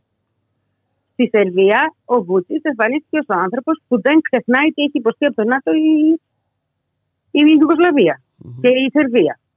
Αποτέλεσμα, τα εξοξέστηκαν τα ποσοστά του. Πρώτη Κυριακή και καθάριση. Δηλαδή, αυτός ο πόλεμος επηρεάζει σε μεγάλο βαθμό και δεν ξέρω καθόλου αν οι Βρυξέλλες καταλαβαίνουν τι, τι γίνεται για τους λαούς. Μήπως έρχονται τα πράγματα δηλαδή από πάνω κατευθείαν. Και αυτό το πράγμα δημιουργεί αντιδράσεις στους λαούς. Δεν... ε, Ξέρεις, είναι και τόσο κρατά. εξόφθαλμη και τόσο παρανοϊκή η πολιτική. Ε, ε, ξέ- ο, ξαφ- ε, ο Πούτιν είναι ας πούμε ο απόλυτος τύραννος, ο, το απόλυτο κακό. Ε, και όλα τα άλλα λειτουργούν ε, καλά. Δηλαδή, εντάξει. Είναι, δεν ξέρω, τουλάχιστον για μένα είναι τόσο εξόφθαλμα αυτή η, αυτό το προπαγανδιστικό μένος που δεν- ε, είναι λογικό να δημιουργήσει αντίθετα αποτελέσματα, θεωρώ. Εκεί είμαστε, ναι. Είμαστε σε μια περίοδο που οι λαοί αντιδρούν με τα μόνα όπλα που έχουν. Αυτό έχει γίνει και στην ε, πανδημία. Να μην ξεχνάμε ότι βγαίνουμε από δύο χρόνια πανδημίας και τώρα. Γιατί οι λαοί καταλαβαίνουν πολύ καλά τι σημαίνει το 20 με 30% αύξησης των τιμών που έρχεται, ας πούμε. Μμμ. η μεγάλη στοχοποίηση που έρχεται. Και για να μην μιλήσω ειδικά για τον ελληνικό λαό, γιατί εμείς θα τα ζήσουμε και μετά την κρίση και μετά τα μνημόνια και μετά τις προδοσίες αυτά. Δεν τα ζούμε ως ένας λαός σε μια, ας το πούμε, προ-πανδημίας υγιή οικονομική κατάσταση. Και αυτό συμβαίνει παντού. Δηλαδή, όταν ψηφίζει ο Ούγκρο τον Όρμπαν, ή όταν ψηφίζει το Βούτσι το, ο Σέρβο, τον ψηφίζει και γιατί ξέρει ότι το πορτοφόλι του θα πονέσει πάρα πολύ αν δεν το κάνει. Μάλιστα. Ε, και όταν βλέπεις ότι μια Ευρωπαϊκή Ένωση να, ε, αντί να παίρνει ε, αποφάσεις που θα ανακουφίζουν τους λαούς ε, να εξοπλίζεται περισσότερο και να δαπανά δις ας πούμε για εξοπλισμούς ε, Είμαστε σε μια περίοδο νομίζω που όλα αυτά θα τα ξαναδούν οι λαοί. Θα τα ξαναδούν. Ε, είναι πολύ γρήγορες οι αλλαγές, είναι πολύ μεγάλο το σοκ επίσης αυτού του πολέμου για όλους μας. Αλλά από την άλλη πλευρά, το σοκ στις τσέπες μας θα είναι πολύ μεγαλύτερο και αυτό θα υποχρεώσει σε μεγάλες αλλαγές. Δεν ξέρω καν αν είναι έτοιμη η Ευρώπη, όχι μόνο η Ευρώπη, για αυτές τις αλλαγές. δεν Γιατί δείχνει η να Ευρώπη θα αντιλαμβάνεται όμως η Ευρώπη αφού μιλάμε λοιπόν για την Ευρώπη δεν δείχνουν οι ηγέτες της να αντιλαμβάνονται τι γίνεται και για να μιλήσουμε και για μας εδώ, εδώ ε, η μεγάλη πλειοψηφία ε, του λαού δεν θέλει εμπλοκή ε, της χώρας μας σε αυτή τη διαδικασία. Παρ' όλα αυτά κάνετε ε, τώρα. η Λοιπόν. κυβέρνηση Μητσοτάκη έχει εμπλακεί σε μέγιστο βαθμό. Και επίσης ε, ε, δια, αλλάζοντας όλη την πολιτική της χώρας ως τώρα. Δεν είναι ότι δεν ήμασταν στο ΝΑΤΟ και σε άλλες φάσεις. Ήμασταν. Αλλά η χώρα πο- όπλα δεν έστελνε. Η χώρα στρατό δεν έστελνε. Είναι πολύ διαφορετικό το ένα. Αυτό που κάνει ο Όρμπαν, τηρουμένων των αναλογιών, Μμμ. το να πεις ότι ναι, παιδιά, εγώ θα βάλω τις κυρώσεις, αλλά μόνο όσες δεν πλήγουν το λαό μου. Εγώ δεν μπορώ να σταματήσω να παίρνω φθηνό αέριο από τη Ρωσία, γιατί θα κρυώσουν οι Ούγγροι. Και το πρώτο για μένα είναι οι Ούγγροι. Μπορεί να το λέει από την ακριοδεξιά του τοποθέτηση, αλλά είναι μια κουβέντα που από κάθε κυβέρνηση, αριστερή ή δεξιά, θέλει να την ακούσει ένας λαός. Δεν νομίζω ότι ο Ανδρέας Παπανδρέου, ας πούμε, του 80 θα έλεγε κάτι διαφορετικό. Μάλιστα. Αλλά έχει και αυτό την επικινδυνότητά του να είναι. Γιατί ξέρουμε ποιος είναι ο Όρμπαν. Ναι, αυτό έτσι. λέω ότι σε συγκεκριμένα πράγματα μιλούν σε Το όλους. κακό είναι Αυτό ότι δημιουργεί. δυστυχώς ε, βλέπουμε να ενδυναμώνεται η, ε, να ενδυναμώνεται η ακροδεξιά. ε, Το είδαμε λατρινή στην θύμα. Πορτογαλία, το βλέπουμε τώρα, το είδαμε στην Ισπανία με το Vox, έτσι. Το βλέπουμε με τη Λεπέν που ανεβαίνει, το βλέπουμε με τον Όρμπαν που εκλέγεται, το βλέπουμε με την Πολωνία. Το βλέπουμε επίσης με, τις, με το πόσο εύκολα περνάνε μέτρα που είναι αντιδημοκρατικά ακόμα και στις δημοκρατικές, ας το πούμε, μη ακροδεξιές κυβερνήσεις, της δεξιάς ή μη δεξιάς στην Ευρώπη. Η απαγόρευση μέσων ενημέρωσης είναι κάτι αδιανόητο για τον πολιτισμό που πιστεύουμε ότι έχουμε. Αλλά σήμερα το ζούμε και το δεχόμαστε.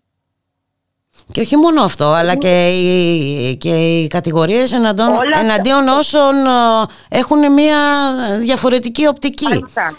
Ε. Όλο αυτό ενδυναμώνει τους ανθρώπους, τους λαϊκιστές της ακροδεξιάς. Είναι λογικό ότι τους ενδυναμώνει, γιατί φαίνονται να είναι οι μόνοι έντιμοι. Τα κατά ψέμα. Όταν εσύ ο ίδιος είσαι τόσο υποκριτής που άλλα λες και άλλα κάνεις, και αυτό πια είναι εμφανές στον καθένα, στην ουσία ενισχύεις αυτούς που κάνουν, παριστάνουν τον έντιμο. Και δεν μπορείς να τους πιάσεις σε αυτό το σημείο. Γι' αυτό μιλάω για το πώς απευθύνεται ο καθένας στους λαούς. Μπορεί κάποιος να πιστέψει τη Φοντερ Λάιεν αυτή τη στιγμή; Όχι. Όχι. Ο Όρμπαν όμως λέει κάτι και, θα- και το κάνει ήδη. Οπότε θέλω να πω ότι αυτομάτως όταν έρχεται και στην τσέπη σου το ζήτημα, όταν Μμμ. είσαι ο μέσος Ούγκρο, θα τον ψηφίσεις και δεν θα θέλεις τους Νατοικού και Ευρωπαίους πάνω στο κεφάλι σου. Γιατί αυτό θα χτυπήσει πρώτα την τσέπη σου. Και μετά θα χτυπήσει πιθανώς και την πόρτα σου πολεμικά. Δεν γίνομαι στόχος, σου λέει. Σωστό. Δηλαδή, Βέβαια. πουλάει αυτό που θα έπρεπε να έχει και η αριστερά στο πρότασμα. Ότι δεν δεχόμαστε να γίνουμε στόχοι, δεν δεχόμαστε να γίνουμε ε, ε, και εμείς, αυτό που γίνεται η Πολωνία, ας πούμε, δηλαδή μέρος ενός νατοϊκού, μιας νατοϊκής επιθετικότητας.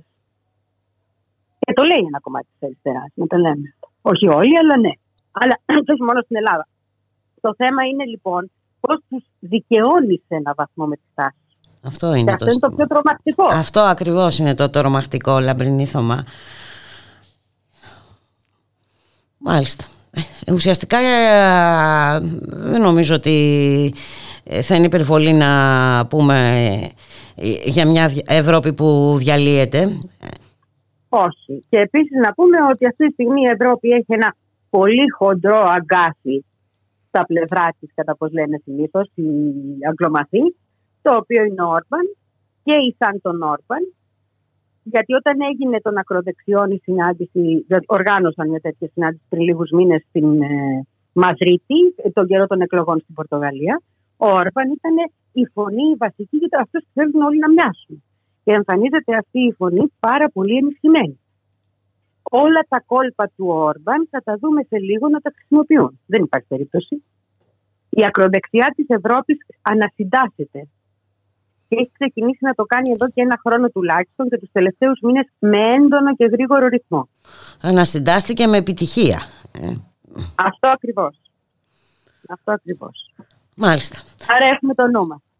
Να έχουμε το νου μας ε, ναι, να έχουμε το νου μας ε, δυστυχώς ε, δεν ξέρω ε,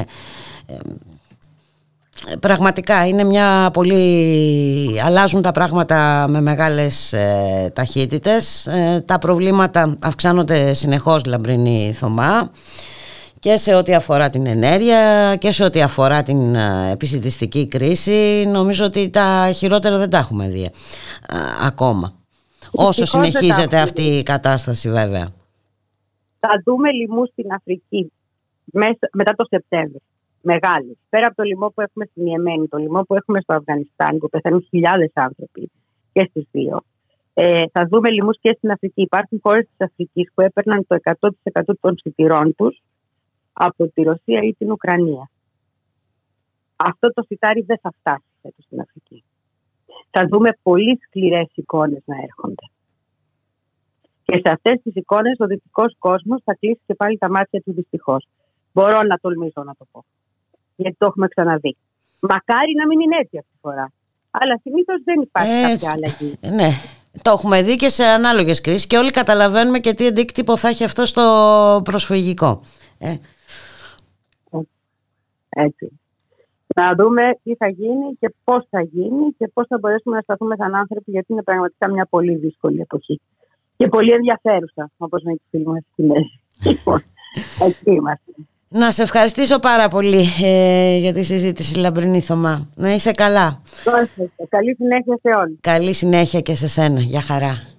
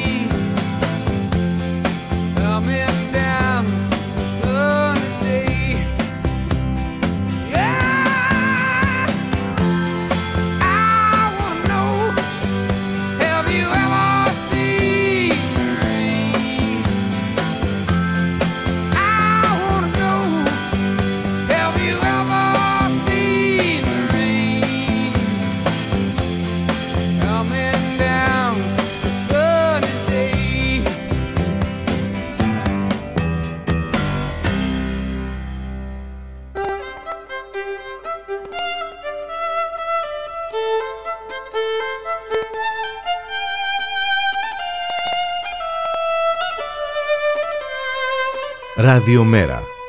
Η ανυπακοή στο ραδιόφωνο.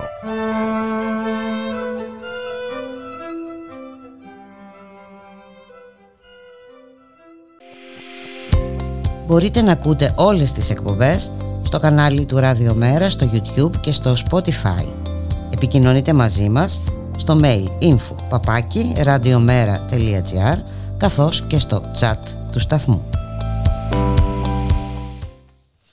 Μία και τρία πρώτα λεπτά στον ήχο Γιώργος Νομικός, στην παραγωγή Γιάννα Θανασίου, στο μικρόφωνο η Μπούλικα Μιχαλοπούλου.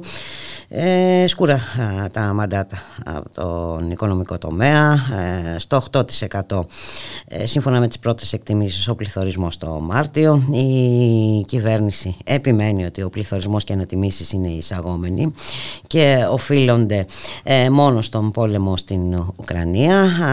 να δούμε είναι έτσι τα πράγματα. Να καλωσορίσουμε καλωσορίσουμε τον κύριο Γιώργο Καβαθά, πρόεδρο της ΓΕΣΕΒΕ. Καλό σας μεσημέρι κύριε Καβαθά. Καλό μεσημέρι κύριε Μιχαλοπούλου, καλό μεσημέρι και στους ακροατές σας. Νομίζω ότι αξίζει να θυμηθούμε ότι τα προβλήματα των ε, ανατιμήσεων ε, είχαν ξεκινήσει πολύ πιο νωρίς από τον πόλεμο έτσι, στην Ουκρανία, ήδη από τον περασμένο Σεπτέμβριο, αν δεν κάνω λάθος.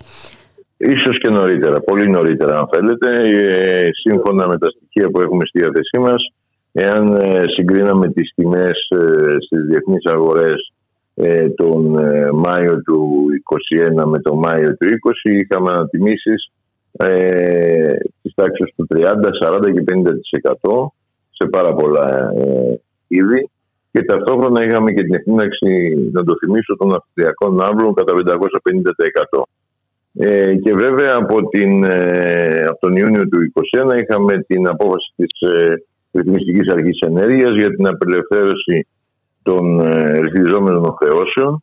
Ε, κάτι το οποίο κατά την άποψή μας ήταν τραγικό από πλευράς απόφασης της συγκεκριμένης συγκυρίας. Είχαμε ενημερώσει και προειδοποιήσει και το αρμόδιο Υπουργείο να μην εκδοθεί η υπουργική απόφαση που θα επέτρεπε να περάσουν αυτοί του λογαριασμούς των καταναλωτών. Mm-hmm. Δυστυχώς δεν υποστήκαμε με αποτέλεσμα να είχαμε από τον Αύγουστο-Σεπτέμβριο τις πρώτες ανατιμήσεις ε, στις, ε, ε, στα τιμολόγια των παρόχων ενέργειας. Και βέβαια από το Σεπτέμβριο και μετά είχαμε μια σειρά ανατιμήσεων και χωρίς αυτό, να, σε αυτό και οι συνεχίζονται και μέχρι σήμερα και με ιδιαίτερη ένταση και με τεχνητή έλλειψη προϊόντων που βοηθούν στην εσχροκέρδη και τα υπερκέρδη συγκεκριμένων εταιριών.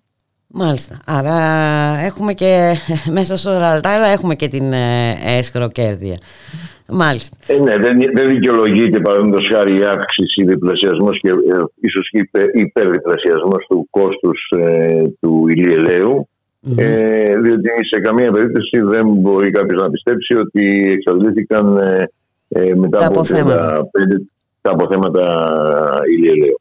Ε, άρα η, τα αποτελέσματα της ε, κρίσης στην Ουκρανία και του πολέμου θα, δεν έχουν γίνει ορατά στην ελληνική οικονομία. Κατά την άποψή μας είναι κάτι το οποίο θα το δούμε το επόμενο διάστημα. Μάλιστα, άρα μιλάτε ουσιαστικά για στοκάρισμα, έτσι, ε, ποσοτήτων βασικών ε, αγαθών. Ναι, από την άλλη μεριά πρέπει να πούμε ότι δεν υπάρχει και πρόβλημα στην επάρκεια. Υπάρχει και υπάρχει. Απλά κάποιοι εκμεταλλεύονται την ε, εγκατάσταση και ε, εσχοκερδούν εις βάρος της κοινωνίας και των επιχειρήσεων. Ένα πολύ μεγάλο πρόβλημα για τις επιχειρήσεις κύριε Καβαθά είναι το ενεργειακό κόστος.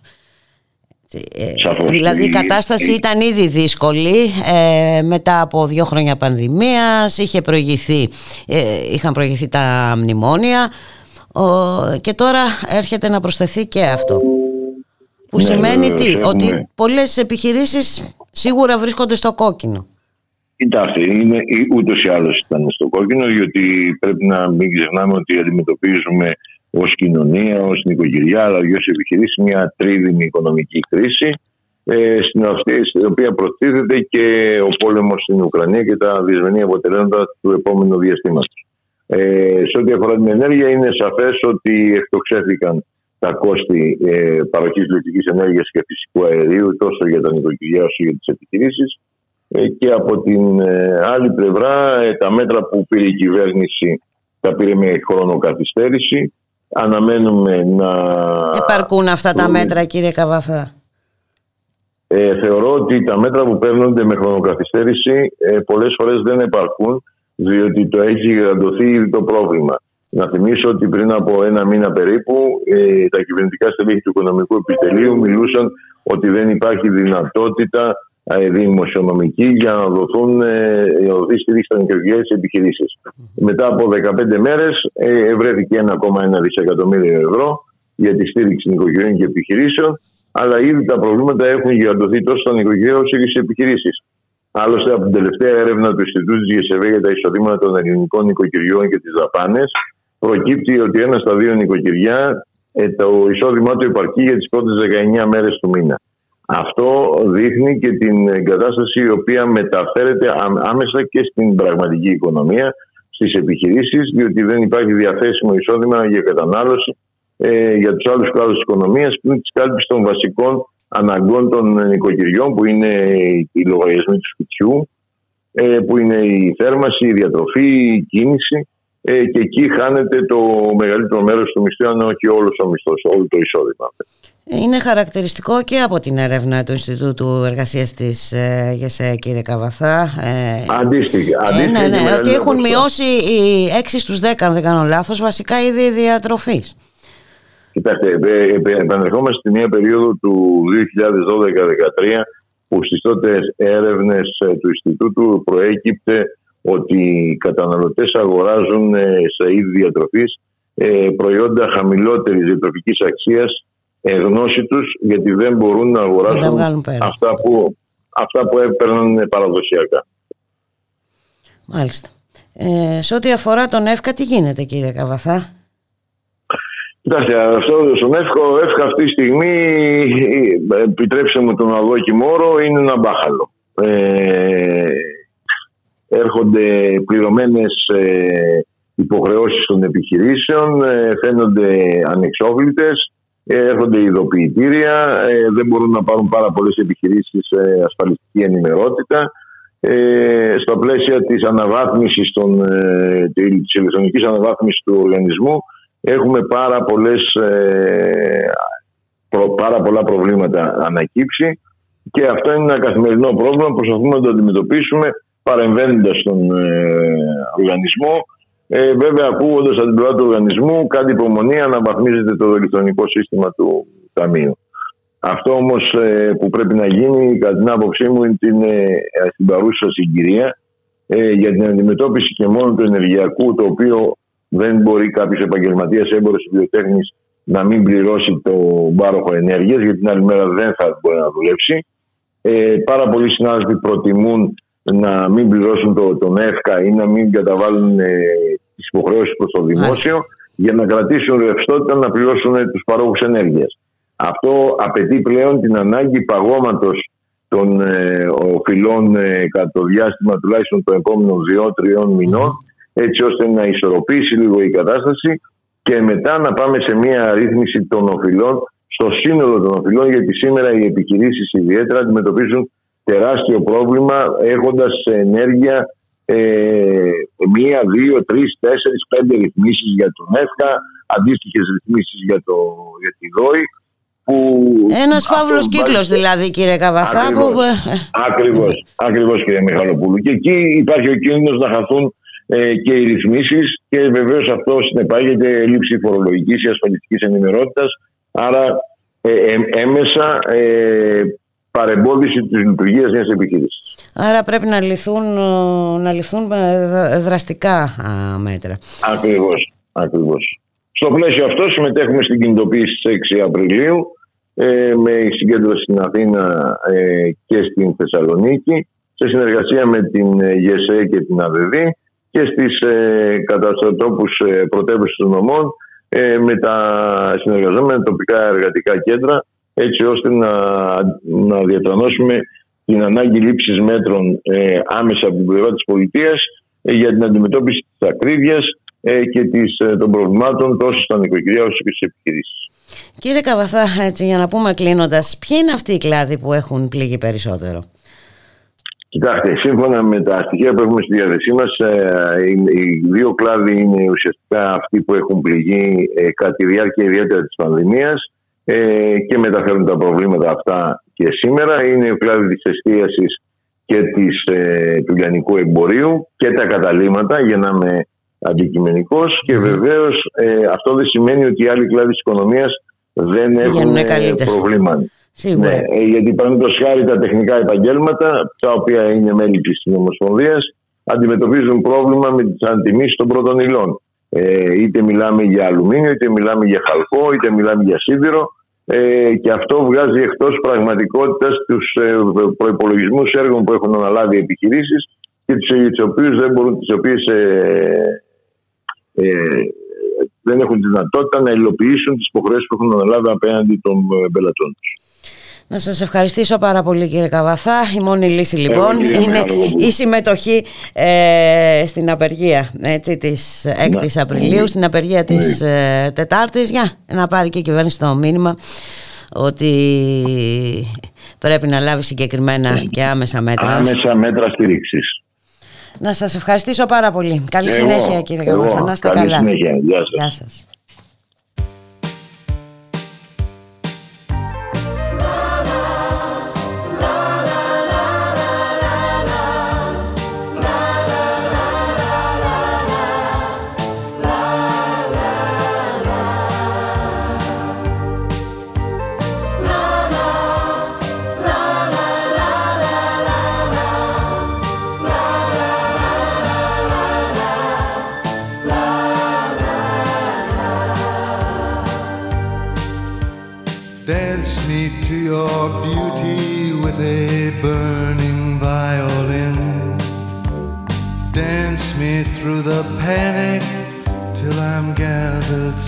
In.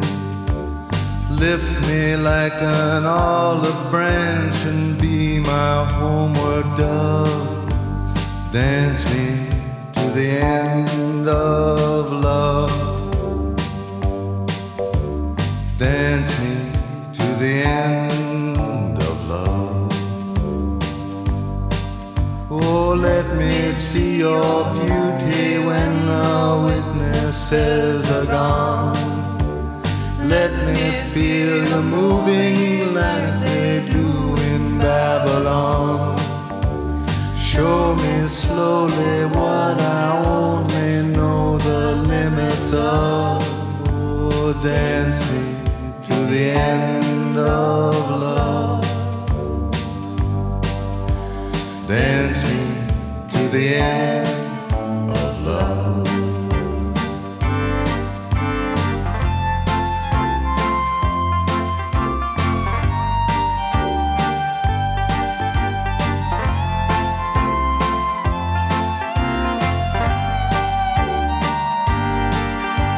Dance me to the wedding now, dance me on and on.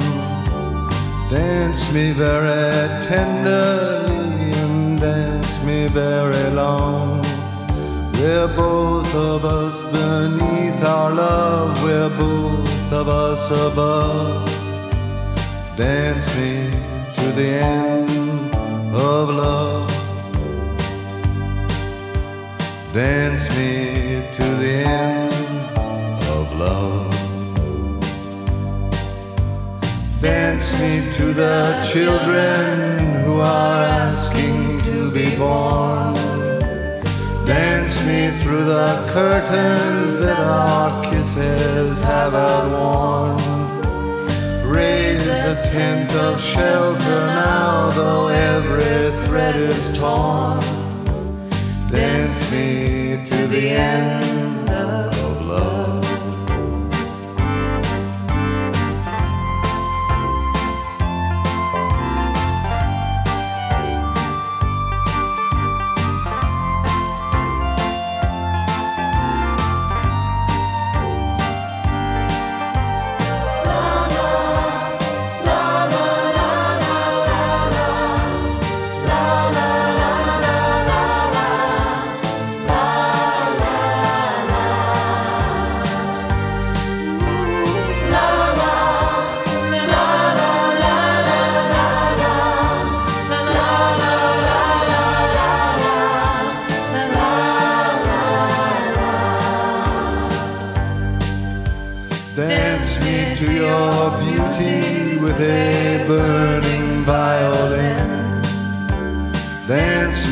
through the panic till I'm gathered safely in.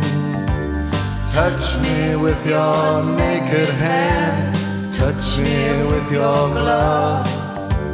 Dance me to the end of love. Dance me to the end of love. Dance me to the end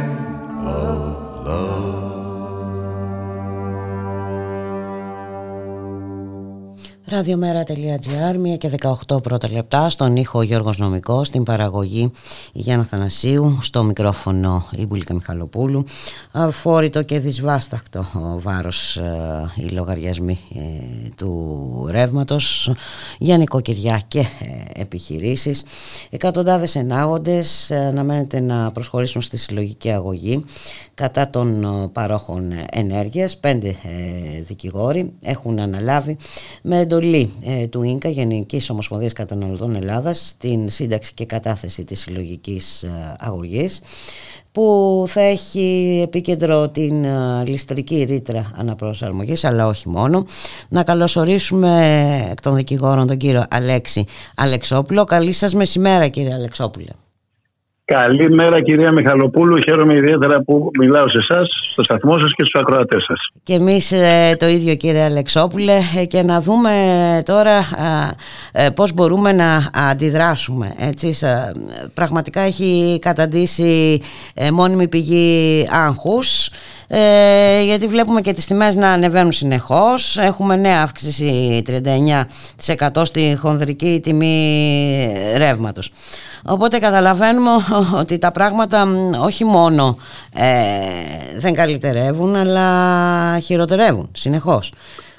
Κυρία Μιχαλοπούλου, το θέμα του ηλεκτρικού ρεύματος και της ληστρικής επίθεσης που υφίστανται οι καταναλωτές σε όλη την Ελλάδα δεν είναι θέμα άγχους είναι θέμα επιβίωσης.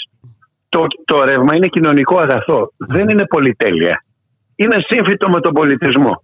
Το ΙΝΚΑ και οι καταναλωτικές ενώσεις, με τους νομικούς τους συμβούλους και με το κίνημα το καταναλωτικό, είχαν ξεκινήσει αυτόν τον αγώνα. Αυτή η επίθεση είχε ξεκινήσει, αν θυμάστε, με το ΕΤΙΔΕ. Παλέψαμε με συλλογικές αγωγές, κερδίσαμε πρωτόδικα, συνεχιστική μάχη στον Αριοπάγο. Βγήκε το ΕΤΙΔΕ, εν πάση περιπτώσει, και δεν εισπράττεται μέσα από τους λογαριασμούς του ρεύματος που, ακριβώς, που ήταν Ήταν τελείως απαράδεκτο. Κατά ποια έννοια; Και είχε νομολογηθεί τέτοια και γι' αυτό βγήκε. Δεν είναι δυνατόν το ρεύμα, ένας φόρος το να μπει είναι σχετικό. Δεν είναι δυνατόν το ρεύμα, το οποίο είναι κοινωνικό αγαθό, να γίνεται μέσω κερδοσκοπίας είτε από πλευράς του κράτους, γιατί και το κράτος κερδοσκοπεί στη συγκεκριμένη περίπτωση μέσα από το ΦΠΑ που εισπράττει και τους φόρους, αλλά κυρίως μέσω των παρόχων ενέργειας, μέσα από μια διαφανή, παράνομη και τελείως καταχρηστική ρήτρα η οποία προέρχεται από ένα αναδιευκρίνηστο λογότυπο, τον οποίο δεν ξοδεύω το χρόνο σας για να σας το πω. Όποιος θέλει να το δει, ναι, ναι. όποιος θέλει να το δει, μα είναι να. Με συγχωρείτε, ε, δεν υπάρχει περίπτωση καταναλωτής να μπορέσει να το διαβάσει αυτό το πράγμα. Μάλιστα. Μιλάτε για τη ρήτρα αναπροσαρμογής. Τη ρήτρα αναπροσαρμογής, την οποία έχουν επιβάλει μονοπωλιακά με πρακτικές καρτέλ 20 πάροχοι ενέργειας σε όλη την Ελλάδα. Αυτό δεν πρόκειται να το ανεχθούμε. Δεν πρόκειται να το ανεχθούμε, όχι το ΙΝΚΑ ή ο δικηγόρος Αλεξόπουλος ή η κυρία Μιχαλοπούλου, το καταναλωτικό κίνημα στην Ελλάδα. Καλούμε με, με κάλεσμα πλατιάς απεύθυνσης σε όλους τους καταναλωτές όλων των παρόχων ενέργειας να πυκνώσουν τις γραμμές του καταναλωτικού κινήματος και των καταναλωτικών ενώσεων. Να μην αφήσουν αυτή την αυθαιρεσία, την αδιαφάνεια να κυριαρχήσει. Να προσφύγουν με συλλογικές αγωγές που είναι το ύψιστο μέσο συλλογικής πάλι σε επίπεδο Γίνεται συλλογική αγωγή, συλλογικές αγωγές, όχι μία, γιατί είναι για κάθε πάροχο ενέργειας. Εμείς έχουμε βρει 20 μέχρι στιγμής. Ε, συλλογικές αγωγές στο, στο πολυμελές πρωτοδικείο της Αθήνας. Θέλουμε να έχουμε όλο τον κόσμο μαζί μας, για τη δύναμή μας. Είστε είμαστε εμείς, οι καταναλωτές. Αν αυτοί είναι δυνατοί, εμείς είμαστε πολλοί. Αυτό πρέπει να το συνειδητοποιήσουμε. αν δεν πυκνώσουμε τις γραμμές της συλλογικής δράσης με, μέσα στα δικαστήρια, αλλά ζητάμε από τον κόσμο να είναι και έξω από αυτά. Θέλουμε τις ημέρες που θα δικάζουμε να είμαστε δίπλα μας. Δεν θέλουμε, οι δικηγόροι και, και το ίνκα είναι αντιπρόσωποι σας, αλλά σας θέλουμε δίπλα μας. Αγώνας δι' αντιπροσώπων δεν γίνεται. Περνάμε σκληρές εποχές. Έτσι ακριβώς είναι ε, κύριε Αλεξόπουλο και όλα είναι δυνατά. Τώρα πάλι μου θυμίζετε... Μας παίρνουν ε, την- κάθε μέρα, επειδή η γραμματεία του ίνκα είναι στο γραφείο, δεν μπορείτε να φανταστείτε, Τι γίνεται; αν έχω μια ένταση, με συγχωρείτε, με παίρνουν άνθρωποι, με παίρνει συνταξιούχος, συνταξιούχος, ο οποίος πλήρωσε 1100 ευρώ, πήγε και πήρε ο άνθρωπος από, την οικονομ... από τις οικονομίες του στην τράπεζα για να πληρώσει το ρεύμα. Από εκεί που πλήρωνε 110-120. Οι, οι πλήστοι καταναλωτές, το μεγαλύτερο μέρος, δεν έχουν βγει οι λογαριασμοί οι καινούργοι με τις αυξήσεις. Με αυτές που είπατε το 39%. Ο κόσμος δεν θα μπορέσει να αποκριθεί. Εντάξει, δεν είναι δυνατόν τώρα να χρειάζεται ένας μισθός για να πληρωθεί ε, η ΔΕΗ, ένα, ε, το ρεύμα, ένας μισθός και ακόμη παραπάνω και π- πρέπει να αντιμετωπιστεί συλλογικά αυτό το μεγάλο ζήτημα, αλλά πρέπει να το δούμε και ε, συνολικά. Δηλαδή, επί της ουσίας αυτή τη στιγμή εμείς πληρώνουμε τα υπερκέρδη αυτών των ε, παρόχων ε, ενέργειας και της ιδιωτικοποιημένης πλέον ε, Οι- ε, ΔΕΗ, κύριε οι οποίοι- Αλεξόπουλε. Ακριβώς. Και αυτό βέβαια, ε, ναι, ε, εντάξει, δεν είναι η δυνατόν. οποία ιδι- ιδιωτικοποιήθηκε στο όνομα του να θα πέσουν οι τιμές. Θα πέσουν οι εάν τιμές, ναι, ναι. εμφανιστεί. Θα πέσουν και δεν θα υπάρχουν μονοπωλιακές πρακτικές και θα- δεν θα έχει το μονοπόλιο η ΔΕΗ. Δηλαδή τι έχουμε, ένα ολο- ολιγοπόλιο καρτέλ. Το οποίο έρχεται με τον πιο αδιαφανή τρόπο και βάζει ό,τι χρεώσεις θέλει στη χειρότερη στιγμή εξοντώνοντας τους καταναλωτές. Εάν περάσει δηλαδή και αυτό, είμαστε έξι της μοίρας μας. Θα σας το πω ευθέως. Ναι, Δεν είναι νόμιμο, είναι παράνομο, αδιαφανές, καταχρηστικό. Θα, χτυπή- θα το χτυπήσουμε στα δικαστήρια δηλαδή. Τον αγώνα θα τον τραβήξουμε μέχρι τέλος. Και το ΙΝΚΑ έχει δείξει ότι ξέρει να τραβάει τους αγώνες μέχρι το τέλος. Ε, Δεν υπάρχει περίπτωση να τα αφήσουμε να περάσει. Αλλά ζητάμε από τον κόσμο να πλαισιώσει τις καταναλωτικές οργανώσεις. Να είναι δίπλα. Α- Ο αγώνας δεν θα γίνει μόνο μέσω αντιπροσώπων. Πυκνώστε τις γραμμές της συλλογικής αγωγής και του ΙΝΚΑ. Είναι βασικό. Είναι Και βασικό και απευθύνουμε αυτό. κάλεσμα Μμμ. Ήδη 22 σωματεία, ομοσπονδίες και οργανώσεις έχουν δηλώσει ότι θα συμμετάσχουν και απευθυνόμαστε και αλλού σε δικηγορικούς συλλόγους, κοινωνικούς φορείς, στα κινήματα και σε όλα τα κόμματα να έρθουν και να σταθούν δίπλα μας. Και το απευθύνω ακόμα μια φορά και από το ραδιόφωνο σας. Έτσι πρέπει κύριε, να γίνει κύριε Αλεξόπουλο, αλλά πρέπει να το δούμε και, μ, ε, πώς να το πω, ε, και ουσιαστικά κάποια στιγμή, πέραν των ε, υπερκερδών και τα λοιπά, δεν είναι δυνατόν, όπως είπατε και εσείς, ε, το ρεύμα είναι ένα κοινωνικό αγαθό, δεν είναι δυνατόν να παίζετε στο χρηματιστήριο. Αυτό είναι δεδομένο. Δεν Αυτό είναι δυνατόν να δεδομένο. υπάρχει Και χρηματιστήριο θεωρώ- ενέργειας. Και αν μου επιτρέπετε, εάν μου επιτρέπετε, Βεβαίως. ο- ε, αυτό, ε, όχι, εγώ θα ταχθώ μαζί σας. Δεν θεωρώ ότι είναι πολύ. Δεν θεωρώ ότι είναι, ε, ε, ε, εκφεύγει της, της, του αντικειμένου της αγωγης Θα είναι και αυτό μέσα στο αντικείμενο της αγωγής. Αυτή η τιμή, αυτός ο, ο αλγόριθμος, ο φοβερός με τη ρήτρα αναπροσαρμογής, ο οποίος έχει φτιαχτεί για να μην καταλαβαίνει κανείς τίποτα, τίποτα, δηλαδή για να μάλιστα. σας το πω νομικά, να σας το πω νομικά, κατά παράβαση κάθε έννοιας αρχής της διαφάνειας, σαν, ως αθέμητη εμπορική πρακτική, στην ουσία τι είναι; Στην ουσία είναι, ε, έχει ληφθεί από το χρηματιστήριο της ενέργειας ένας τύπος μέση τιμή πάνω, ε, πάνω τιμή, κάτω τιμή, ε, ε, τρεις το λάδι, έξι το λαδόξιδο, παίρνει δύο καπέλα και ένα καπέλο από πάνω και θα πληρώσεις τόσο.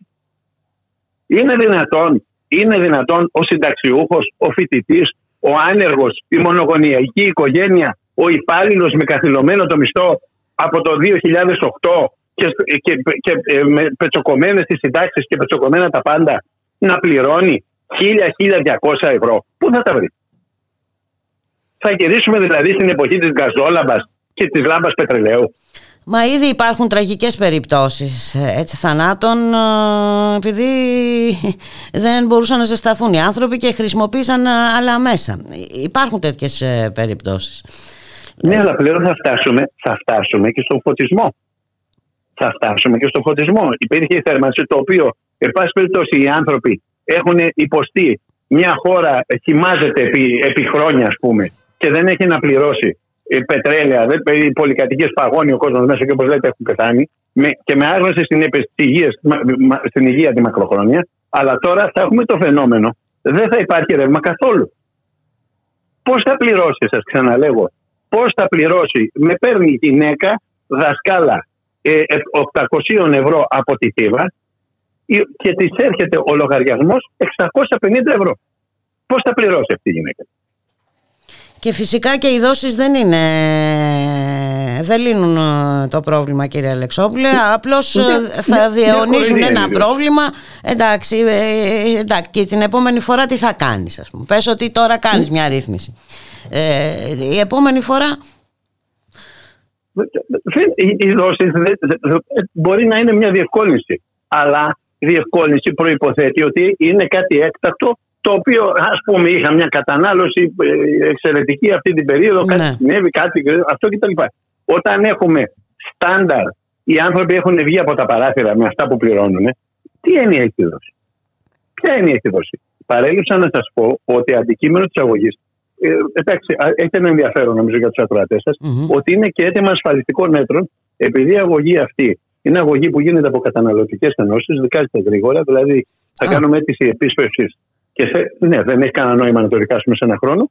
Θα- Έχουμε ήδη, θα, θα κάνουμε αίτηση επίσπευση να δικαστεί σε τρει-τέσσερι μήνες και έχουμε σωρεύσει και έτοιμα ασφαλιστικών μέτρων. Το αίτημά μας είναι σε κανένα καταναλωτή να μην κοπεί το ρεύμα, ρεύμα. ο οποίος Μάλιστα. δεν θα πληρώνει τη ρήτρα αναπροσαρμογής.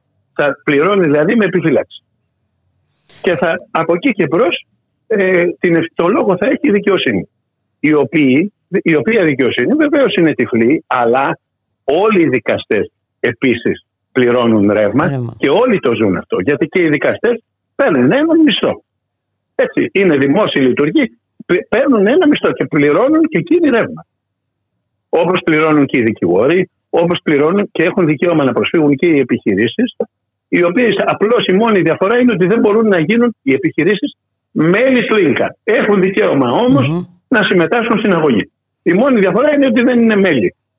Πληρώνουν μια σε- συμβολική, όχι συνδρομή, υποστήριξη προς το ίνκα, το οποίο ε, έχει την έννοια ότι πρέπει να έχει μέλη ταμιακώ εντάξει τα οποία συμμετέχουν στην αγωγή. Μάλιστα. Γιατί έτσι το προβλέπει η νομοθεσία. Πότε προσανατολίστε να καταθέσετε την α, αγωγή κύριε Αλεξόπουλε; Δεν θα είναι, ε, ε, θα λάβετε υπόψη ε, ότι είναι ένα μεγάλο έργο, γιατί δεν είναι μία αγωγή, είναι για 20 παρόχους ενέργειας, Μμμ. 20 έχουμε βρει εμείς μέχρι τώρα. Δεν σας κρύβω ότι ορισμένους δεν τους γνωρίζαμε καν ότι υπήρχαν. Μάλιστα. Ορισμένους Να σας πω την δεν- αλήθεια δεν- και εμένα μου φάνηκε υπερβολικός ο αριθμός 20. Να, που Όχι, υπάρχουν. Εγώ δεν, Μάλιστα. εγώ δεν ε, ε, το διαπίστωσα από καταναλωτές. Υπήρχαν, υπάρχουν και τηλεφωνικές εταιρείες οι οποίοι είναι πάροχοι ενέργειας. Υπάρχουν και εταιρείες τις οποίες δεν τις έχουμε ξανακούσει. Λοιπόν, και οι οποίοι όμως το επιβάλλουν ε, σοριδών. Μάλιστα. Επίσης, να σας ενημερώσω άλλο. Υπάρχει συγκεκριμένη εταιρεία που θα έχει συγκεκριμένο αίτημα, ε, η οποία μεταβάλλει μονομερός τις συμβάσεις της, έβαλε τους καταναλωτές, υπέγραψε τις συμβάσεις, μπήκε στην αγορά χωρίς τη ρήτρα αναπροσαρμογή και μεταβάλλει, μο- καταγγέλει την παλιά σύμβαση μόνη της Α, και τη μάλιστα. μεταβάλλει σε καινούργια με ρήτρα αναπροσαρμογής. Δεν, δεν λέγω το όνομα για λόγους, ε, εν πάση περιπτώσει, δικηγορικής ζεοντολογία. Να δεχτεί γιατί θα κατατεθεί η αγωγή. Λοιπόν, και έχουμε 20 τέτοιους. Υπολογίζουμε, ο μεγα... τώρα κακά τα ψέματα, οι μεγάλες εταιρείες Εταιρείες είναι... οι μεγάλες εταιρείες είναι 8-9. Μμμ. Ε, ε, θα, θέλουμε να πιστεύουμε ότι θα, έχουμε, πυκν- θα έχουν πυκνώσει οι καταναλωτές τι αγωγές μας και θα τις έχουμε καταθέσει μέχρι τις ε, 30 Μαΐου. Μάλιστα. Ε, και ε, βέβαια κανονικά θα έπρεπε να μας γυρίσουν πίσω ε, ε, και όλα αυτά που έχουν ε, Εννοείται το αίτημα της αγωγής είναι ότι η ρήτρα, οτιδήποτε έχει καταβληθεί αχρεωστήτως για παράνομες ρήτρες θα επιστραφεί. Και επίσης, ε, γιατί το μένει είναι το ένα, το, η κινηματική απεύθυνση, Μμμ. αλλά όσοι συμμετέχουν στην αγωγή έχουν και κάθετη επενέργεια της, αγ- των αποτελεσμάτων της αγωγής επί των λογαριασμών τους και αναδρομικά από την ώρα που κατατίθεται. Δηλαδή όλα τα, τα χρήματα που έχουν καταλυθεί καταλη- επιστρέφονται. Δεν σας κρύβω, επειδή δεν συνηθίζουν οι προμηθευτές να επιστρέφουν χρήματα, θα κάνουμε συμψηφισμό. Θα κάνουμε, ας βγάλουμε την απόφαση Μμμ. με το καλό Με το και καλό. θα κάνουμε συμψηφισμό. Δηλαδή θα κάνουμε επίσκεψη στον επόμενο λογαριασμό. Έχει ξαναγίνει άλλωστε. Δεν πληρώνουμε τον επόμενο. Κρατάμε λεφτά από το επόμενο. Μάλιστα. Ε, το θέμα είναι όπως είπατε και εσείς ε, να υπάρξει κινητοποίηση, να είναι μαζικές, μαζική η συμμετοχή. Ε, πού σας βρίσκουμε κύριε Αλεξόπουλε; Ε, μας βρίσκεται. Ε, καταρχήν υπάρχει ιστοσελίδα ε, που λέγεται συλλογική με ε, λατινικά γράμματα φυσικά, Παύλα Ίνκα, Αχα. Ε, Συλλογική στην Ίνκα. οποία έχουν Τελεία GR. συλλογική.gr ε, η οποία ε, έχει ε, συχνές ερωτήσεις Μμμ. που έχουμε προσπαθήσει να τις κάνουμε όσο πιο περιεκτικές και απλές γίνεται. Δηλαδή θεωρούμε ότι όποιος ενημερώνεται από εκεί έχει μια πολύ καλή ενημέρωση και από εκεί και μπρος είμαστε καθημερινά 9 με 5 λειτουργεί η γραμματεία της συλλογικής αγωγής που είναι στο τηλέφωνο 211 0135 199. Επαναλαμβάνω 211 0135 199. Από τις 9 έως τις 5, από Δευτέρα έως Παρασκευή. Ωραία. Υπάρχει και φόρμα επικοινωνίας που μπορείτε να επικοινωνείτε. Μία τελευταία ε, ενημέρωση, αν μου επιτρέπετε και αν δεν καταχρώμε το Βεβαίως. χρόνο σας. Σας ακούμε. Ε, όσοι, όσοι καταναλωτές κάνουν, προβαίνουν όπως είπατε σε κάποια ρύθμιση με οποιονδήποτε πάροχο, Μμμ. όταν κάνουν τη ρύθμιση να υπογράφουν με, Με επιφυ- με ρητή επιφύλαξη Με- μάλιστα. παντός δικαιώματός μου, ώστε να μπορούμε να ζητήσουμε χρήματα πίσω. Μάλιστα. Σας ευχαριστώ πάρα πολύ ε, για τη συνομιλία Εγώ κύριε σας Αλεξόπουλε. ευχαριστώ. Είμαι, είμαστε πάντα στη διάθεσή σας. Ευχαριστώ πάρα πολύ. Είμα- Να είστε καλά. Είναι δυνατοί, είμαστε πολλοί. Έτσι Γεια σας. ακριβώς. να είστε καλά. Ευχαριστώ πολύ. Γεια σας. Γεια Καλό σας. σας απόγευμα.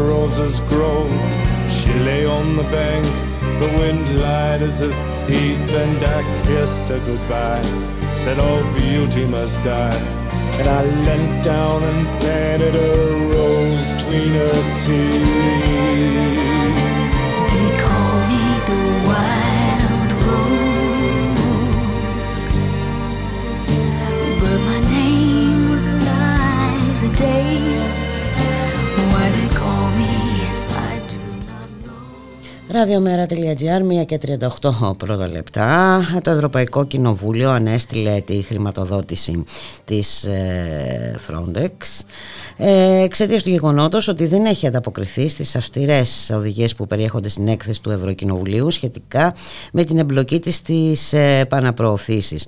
Να καλωσορίσουμε την συνάδελφο Έλλη Ζώτου και μέλος της ερευνητικής ομάδας Lost in Europe. Γεια σου Έλλη, καλό σου μεσημέρι. Καλό μεσημέρι, Μπουλίκα. Καλό μεσημέρι και στους ακροατές. Και αυτή δεν είναι Ε, η πρώτη φορά, έτσι δεν είναι Έλλη, που Ακριβώς. αναστέλλεται η χρηματοδότηση; Ε, αυτή τη στιγμή μιλάμε για τη δεύτερη αναστολή χρηματοδότησης στη Frontex ε, και η οποία προήλθε από την έρευνα αυτή τη φορά του Όλαφ, αν δεν, κάνουμε, αν δεν κάνω λάθος. Ναι, είναι χάρη στο πρόσφατο πόρισμα της Όλαφ ε, και έχει προηγηθεί και το ε, πόρισμα της έρευνας της Επιτροπής του Ευρωκοινοβουλίου ε, για ε, της ε, Επιτροπής LIBE για το ρόλο της ε, Frontex στις επαναπροωθήσεις. Ε, το κοινό όλων αυτών και όλων αυτών των πορισμάτων, των ερευνών ε, που προκύπτει είναι ότι η Frontex φέρεται να ε, είτε συμμετέχει είτε να παρατηρεί ε, επαναπροωθήσεις. Δηλαδή, στην περίπτωση ε, του, πορεί- της έρευνας ε, της Επιτροπής ε, ε, Πολιτικών Ελευθεριών του Ευρωκοινοβουλίου τον περασμένο Ιούνιο, μιλάμε για πολύ πρόσφατα, δεν έχει, περά, έχει περάσει μόλις ένα εξάμεινο ε, από αυτήν. Ε, αυτό που ε, παρουσιάστηκε αυτό, σε το συμπέρασμα στο οποίο κατέληξαν οι Ευρωβουλευτές ε, ήταν το ότι ε, δεν έκανε η ίδια τις παράνομες προωθήσεις, ωστόσο έκλεινε τα μάτια μπροστά σε αυτές. Μάλιστα. Ε, χαρακτηριστικά γράφ- ε, γράφει το, πο- έγραφε το πόρισμα ότι είχε αποδεικτικά στοιχεία για την υποστήριξη των καταγγελιών για παραβάσεις θεμελιωδών δικαιωμάτων σε κράτη-μέλη με τα οποία έχει κοινή επιχείρηση, αλλά δεν επενεύει. Ενώ φέρεται ο ίδιος ο εκτελεστικός ε, διευθυντής της ε, Frontex, ο Φαμπρίς Λε- Λεγκέρη, να έκλεισε μάλιστα υπόθεση επαναπροώθησης στο Αιγαίο ε, και να μην συνεχίζεται η έρευνα για τις, παρα, ε, για τις παραβιάσεις ε, υπευθύνη του.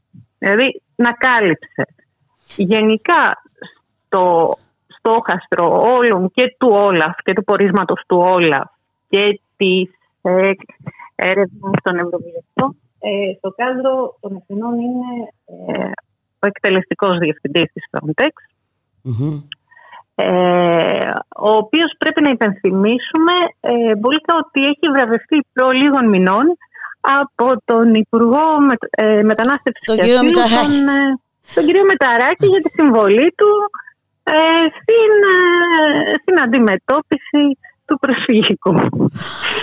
λοιπόν, Πάρα πολύ ωραία. Ε, Ε, Απίστευτη υποκρισία έτσι. Έχουμε μια εγκληματική πολιτική και της κυβέρνησης αλλά και της Ευρωπαϊκής Ένωσης στα ελληνικά σύνορα ε, σε βάρος προσφύγων ε, και μεταναστών. Αυτό αποδεικνύεται ε, καθημερινά έτσι. Ε, και από την άλλη βλέπουμε τι γίνεται με τους Ουκρανούς με την υποδοχή των Ουκρανών προσφύγων κτλ. κτλ. Από τη μια τους πνίγουμε δηλαδή ε, τους μεν, τους δε τους καλωσορίζουμε. τους υποδεχόμαστε. Μα άλλωστε αυτή η διγλωσία και η υποκρισία της Ευρωπαϊκής και της Ευρωπαϊκής, δεν είναι μόνο ελληνικό ζήτημα, είναι και ευρωπαϊκό και είναι κάτι που έχει τονιστεί ε, και τονίζεται κάθε μέρα που περνάει ε, αν προσέξετε και, στα, και σε ευρωπαϊκά μέσα πλέον. Δηλαδή ε, και το πολίτικο πια φιλοξενεί, ε, μάλιστα φιλοξενεί αυτή τη σύγκριση για τη χώρα μας ε, μεταξύ του τι πώς η χώρα μας υποδέχτηκε, με πόσο οργανωμένο τρόπο υποδέχτηκε και πόσο εδώ πέρα εφαρμόζει κατά γράμμα ε, το νόμο. Μμμ. Α, Αυτό που πρέπει να γίνει τέλος πάντων. Ναι, ναι. Δηλαδή αυτό σήμερα... Ε, Έλλη, μετανάστευση ξεχάσαμε. και ασύλου. Α, για ξανα... Α, τώρα μ' ακούτε; Ναι, ναι. Για ξαναπες Σήμερα το. για παράδειγμα, Μμ. σήμερα για παράδειγμα το Υπουργείο Μετανάστευσης και ασυλου μας ενημερώνει ε, για, την, ε, για το ότι ξεκίνησε πλέον ε, η διαδικασία των αιτήσεων για, την, για το καθεστώς προσωρινής προστασίας για τους Ουκρανούς πρόσφυγες Μάλιστα. και μάλιστα μέσα σε αυτό πολύ σωστά οι άνθρωποι από τη στιγμή που έχουν αυτό το ε, που έχουν το καθεστώς, που λαμβάνουν το καθεστώς της προστασίας μπορούν αυτομάτως και να εργαστούν και να έχουν πρόσβαση σε ε, υγεία. Δηλαδή παίρνουν και άμκα. Μάλιστα. Κάτι που θυμάστε πριν ε, τι είχε συμβεί και τι Βέβαια. συμβαίνει με τον υπόλοιπο πληθυσμό των επίσης προσφύγων από άλλα μέρη του πλανήτη όμως. Ε, Μάλιστα, δύο μέτρα και δύο σταθμά δυστυχώς. ε, Έλλη. δυστυχώς. Ε, δυστυχώς. Και προφανώς ε, αυτό το, το θέμα δεν τελειώνει εδώ Ε, και δεν περιμένουμε και τίποτα καλύτερο από το Υπουργείο Μετανάστευσης. Τώρα σε εμάς εναπόκειται. Τι θα κάνουμε όλοι οι υπόλοιποι και πώς διεκδικούμε. Είδαμε πρόσφατα τι έγινε και με τον ε, μαθητή. Έτσι υπήρξε Το μια Σέγγιο. ε, κινητοποίηση και μια αλληλεγγύη που έφερε αποτελέσματα.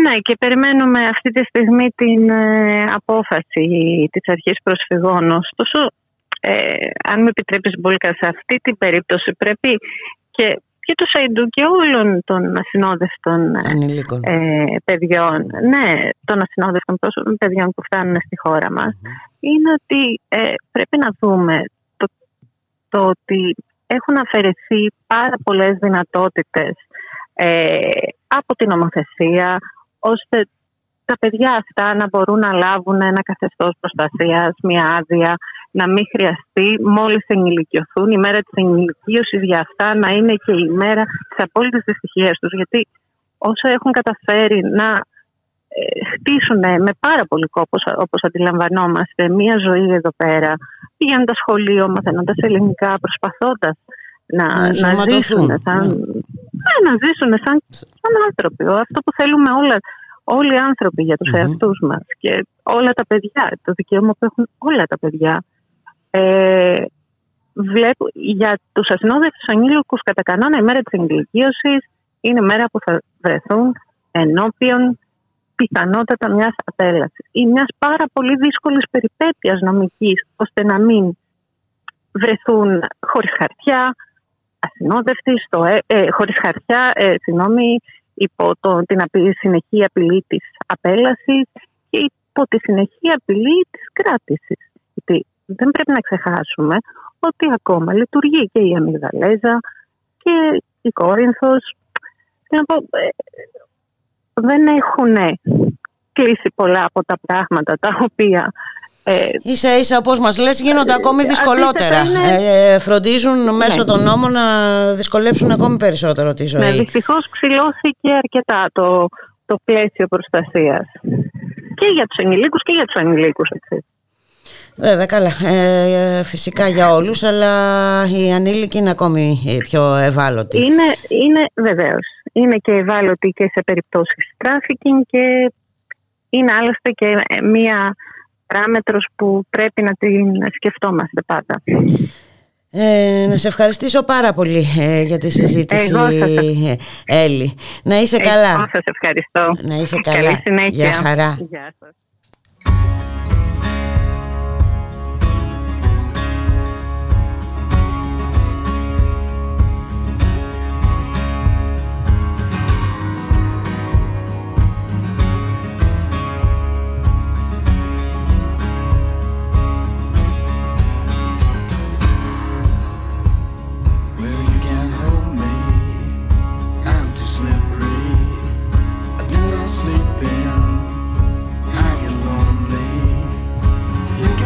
touch me if you want to.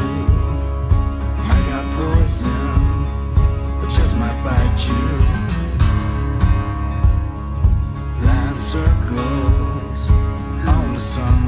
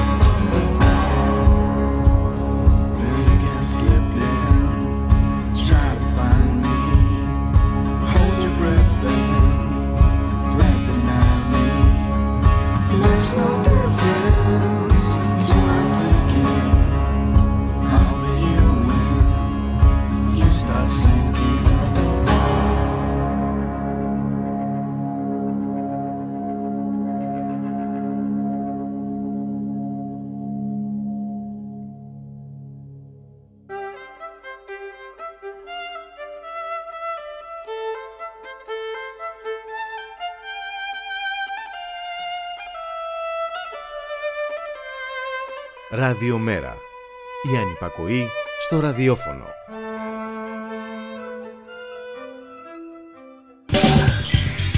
Μεταβάσεις. Η εκπομπή κίνησης ιδεών του Κέντρου Μετακαπιταλιστικού Πολιτισμού.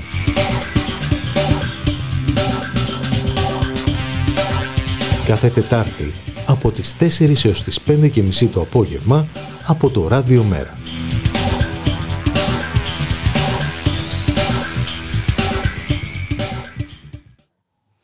Η πανδημία ε, υπάρχει παρά τις προσπάθειες της ε, ε, κυβέρνησης να θεωρηθεί λήξαν ε, το θέμα. Ε, κανονικά προσχωρά στους σχεδιασμούς της για ιδιωτικοποίηση του ΕΣΥ. Εκτός από την πανδημία όμως υπάρχουν και νοσοκομεία τα οποία θα μπορούσαν να έχουν χρησιμοποιηθεί ε, για να ενισχύσουν τη δημόσια υγεία. Ένα από αυτά είναι το νοσοκομείο Λιμωθών στην Θεσσαλονίκη. Ένα νοσοκομείο που έκλεισε επί Υπουργείας του Άδωνη Γεωργιάδη το 2013. Ε, Χθες είχαμε συγκέντρωση συλλογικοτήτων, οργανώσεων, φορέων ε, που διεκδικούν για ακόμη μια φορά την επαναλειτουργία του νοσοκομείου. Λοιπόν, ε, χιλιάδες έχουν αποκλειστεί από το σύστημα υγείας. Ε, Ήδη ε, έχει μειωθεί περαιτέρω η ήδη πενιχρή χρηματοδότηση για τις δομές. Οπότε καταλαβαίνουμε πόσο σημαντική θα ήταν η επαναλειτουργία του νοσοκομείου Λιμωθών. Ε, οι κινήσεις και οι συλλογικότητες και οι οργανώσεις ε, θα προχωρήσουν και σε συνελεύσεις ώστε να συζητηθούν οι επόμενες ε, ενέργειες και να στηριχθεί ε, συλλογικά αυτό το εγχείρημα.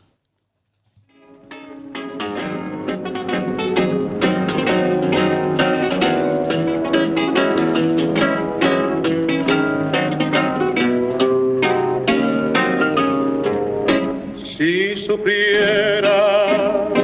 aún dentro de mi alma conservo aquel cariño que tuve para ti. Quién sabe si supieras que nunca te he olvidado, volviendo a tu pasado, te acordarás de mí. Los amigos ya no vienen ni siquiera visitarme. Nadie quiere consolarme en mi aflicción. Desde el día que te fuiste, siento angustias en mi pecho. De si percanta que has hecho de mi pobre corazón al cotorro abandonado, ya ni el sol de la mañana asoma por la ventana como cuando estaba vos. Y aquel perrito compañero que por tu ausencia no comía, al verme solo el otro día también me dejó. Si supiera que aún dentro de mi alma conservo aquel cariño que tuve para ti. Quién sabe si supiera que nunca te he olvidado, volviendo a tu pasado, te acordarás de mí. Ο άνθρωπος είναι απασχολημένος να κυνηγά φαντάσματα και να προσκυνά είδωλα. Στο τέλος όλα καταλήγουν σε ένα και μάλιστα απλό στοιχείο, το μόνο στο οποίο μπορεί να υπολογίζει στη ζωή του την ικανότητα να αγαπάει. Το στοιχείο αυτό μπορεί να αναπτυχθεί μες στην ψυχή και να γίνει ο υπέρτατος παράγοντας που καθορίζει το νόημα της ζωής ενός ανθρώπου από το βιβλίο «Σμιλεύοντας το χρόνο» του Αντρέη Ταρκόφσκι, ο Ρώσος ε, σκηνοθέτης ε, του Σολάρης, της Νοσταλγίας, της Θυσίας και πολλών άλλων ταινιών. Γεννήθηκε μια μέρα σαν σήμερα το 1932 στην πόλη Ισαβράγε της Ρωσίας, σε ένα άλλο σημείο της Ευρώπης, ε, σαν σήμερα το 1952 γεννήθηκε στο Ανατολικό Belfast o Robert William Gary Moore.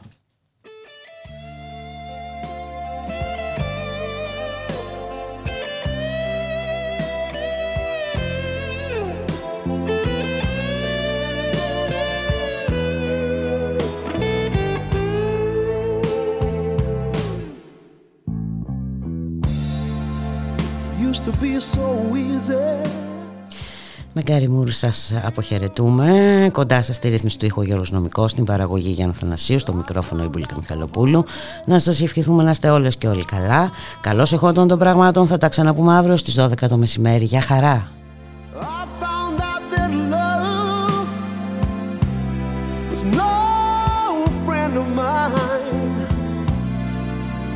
I should have known time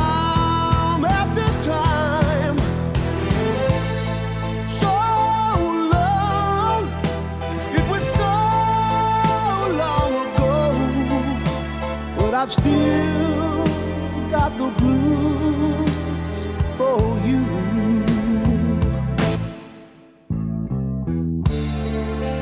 Used to be so easy. Fall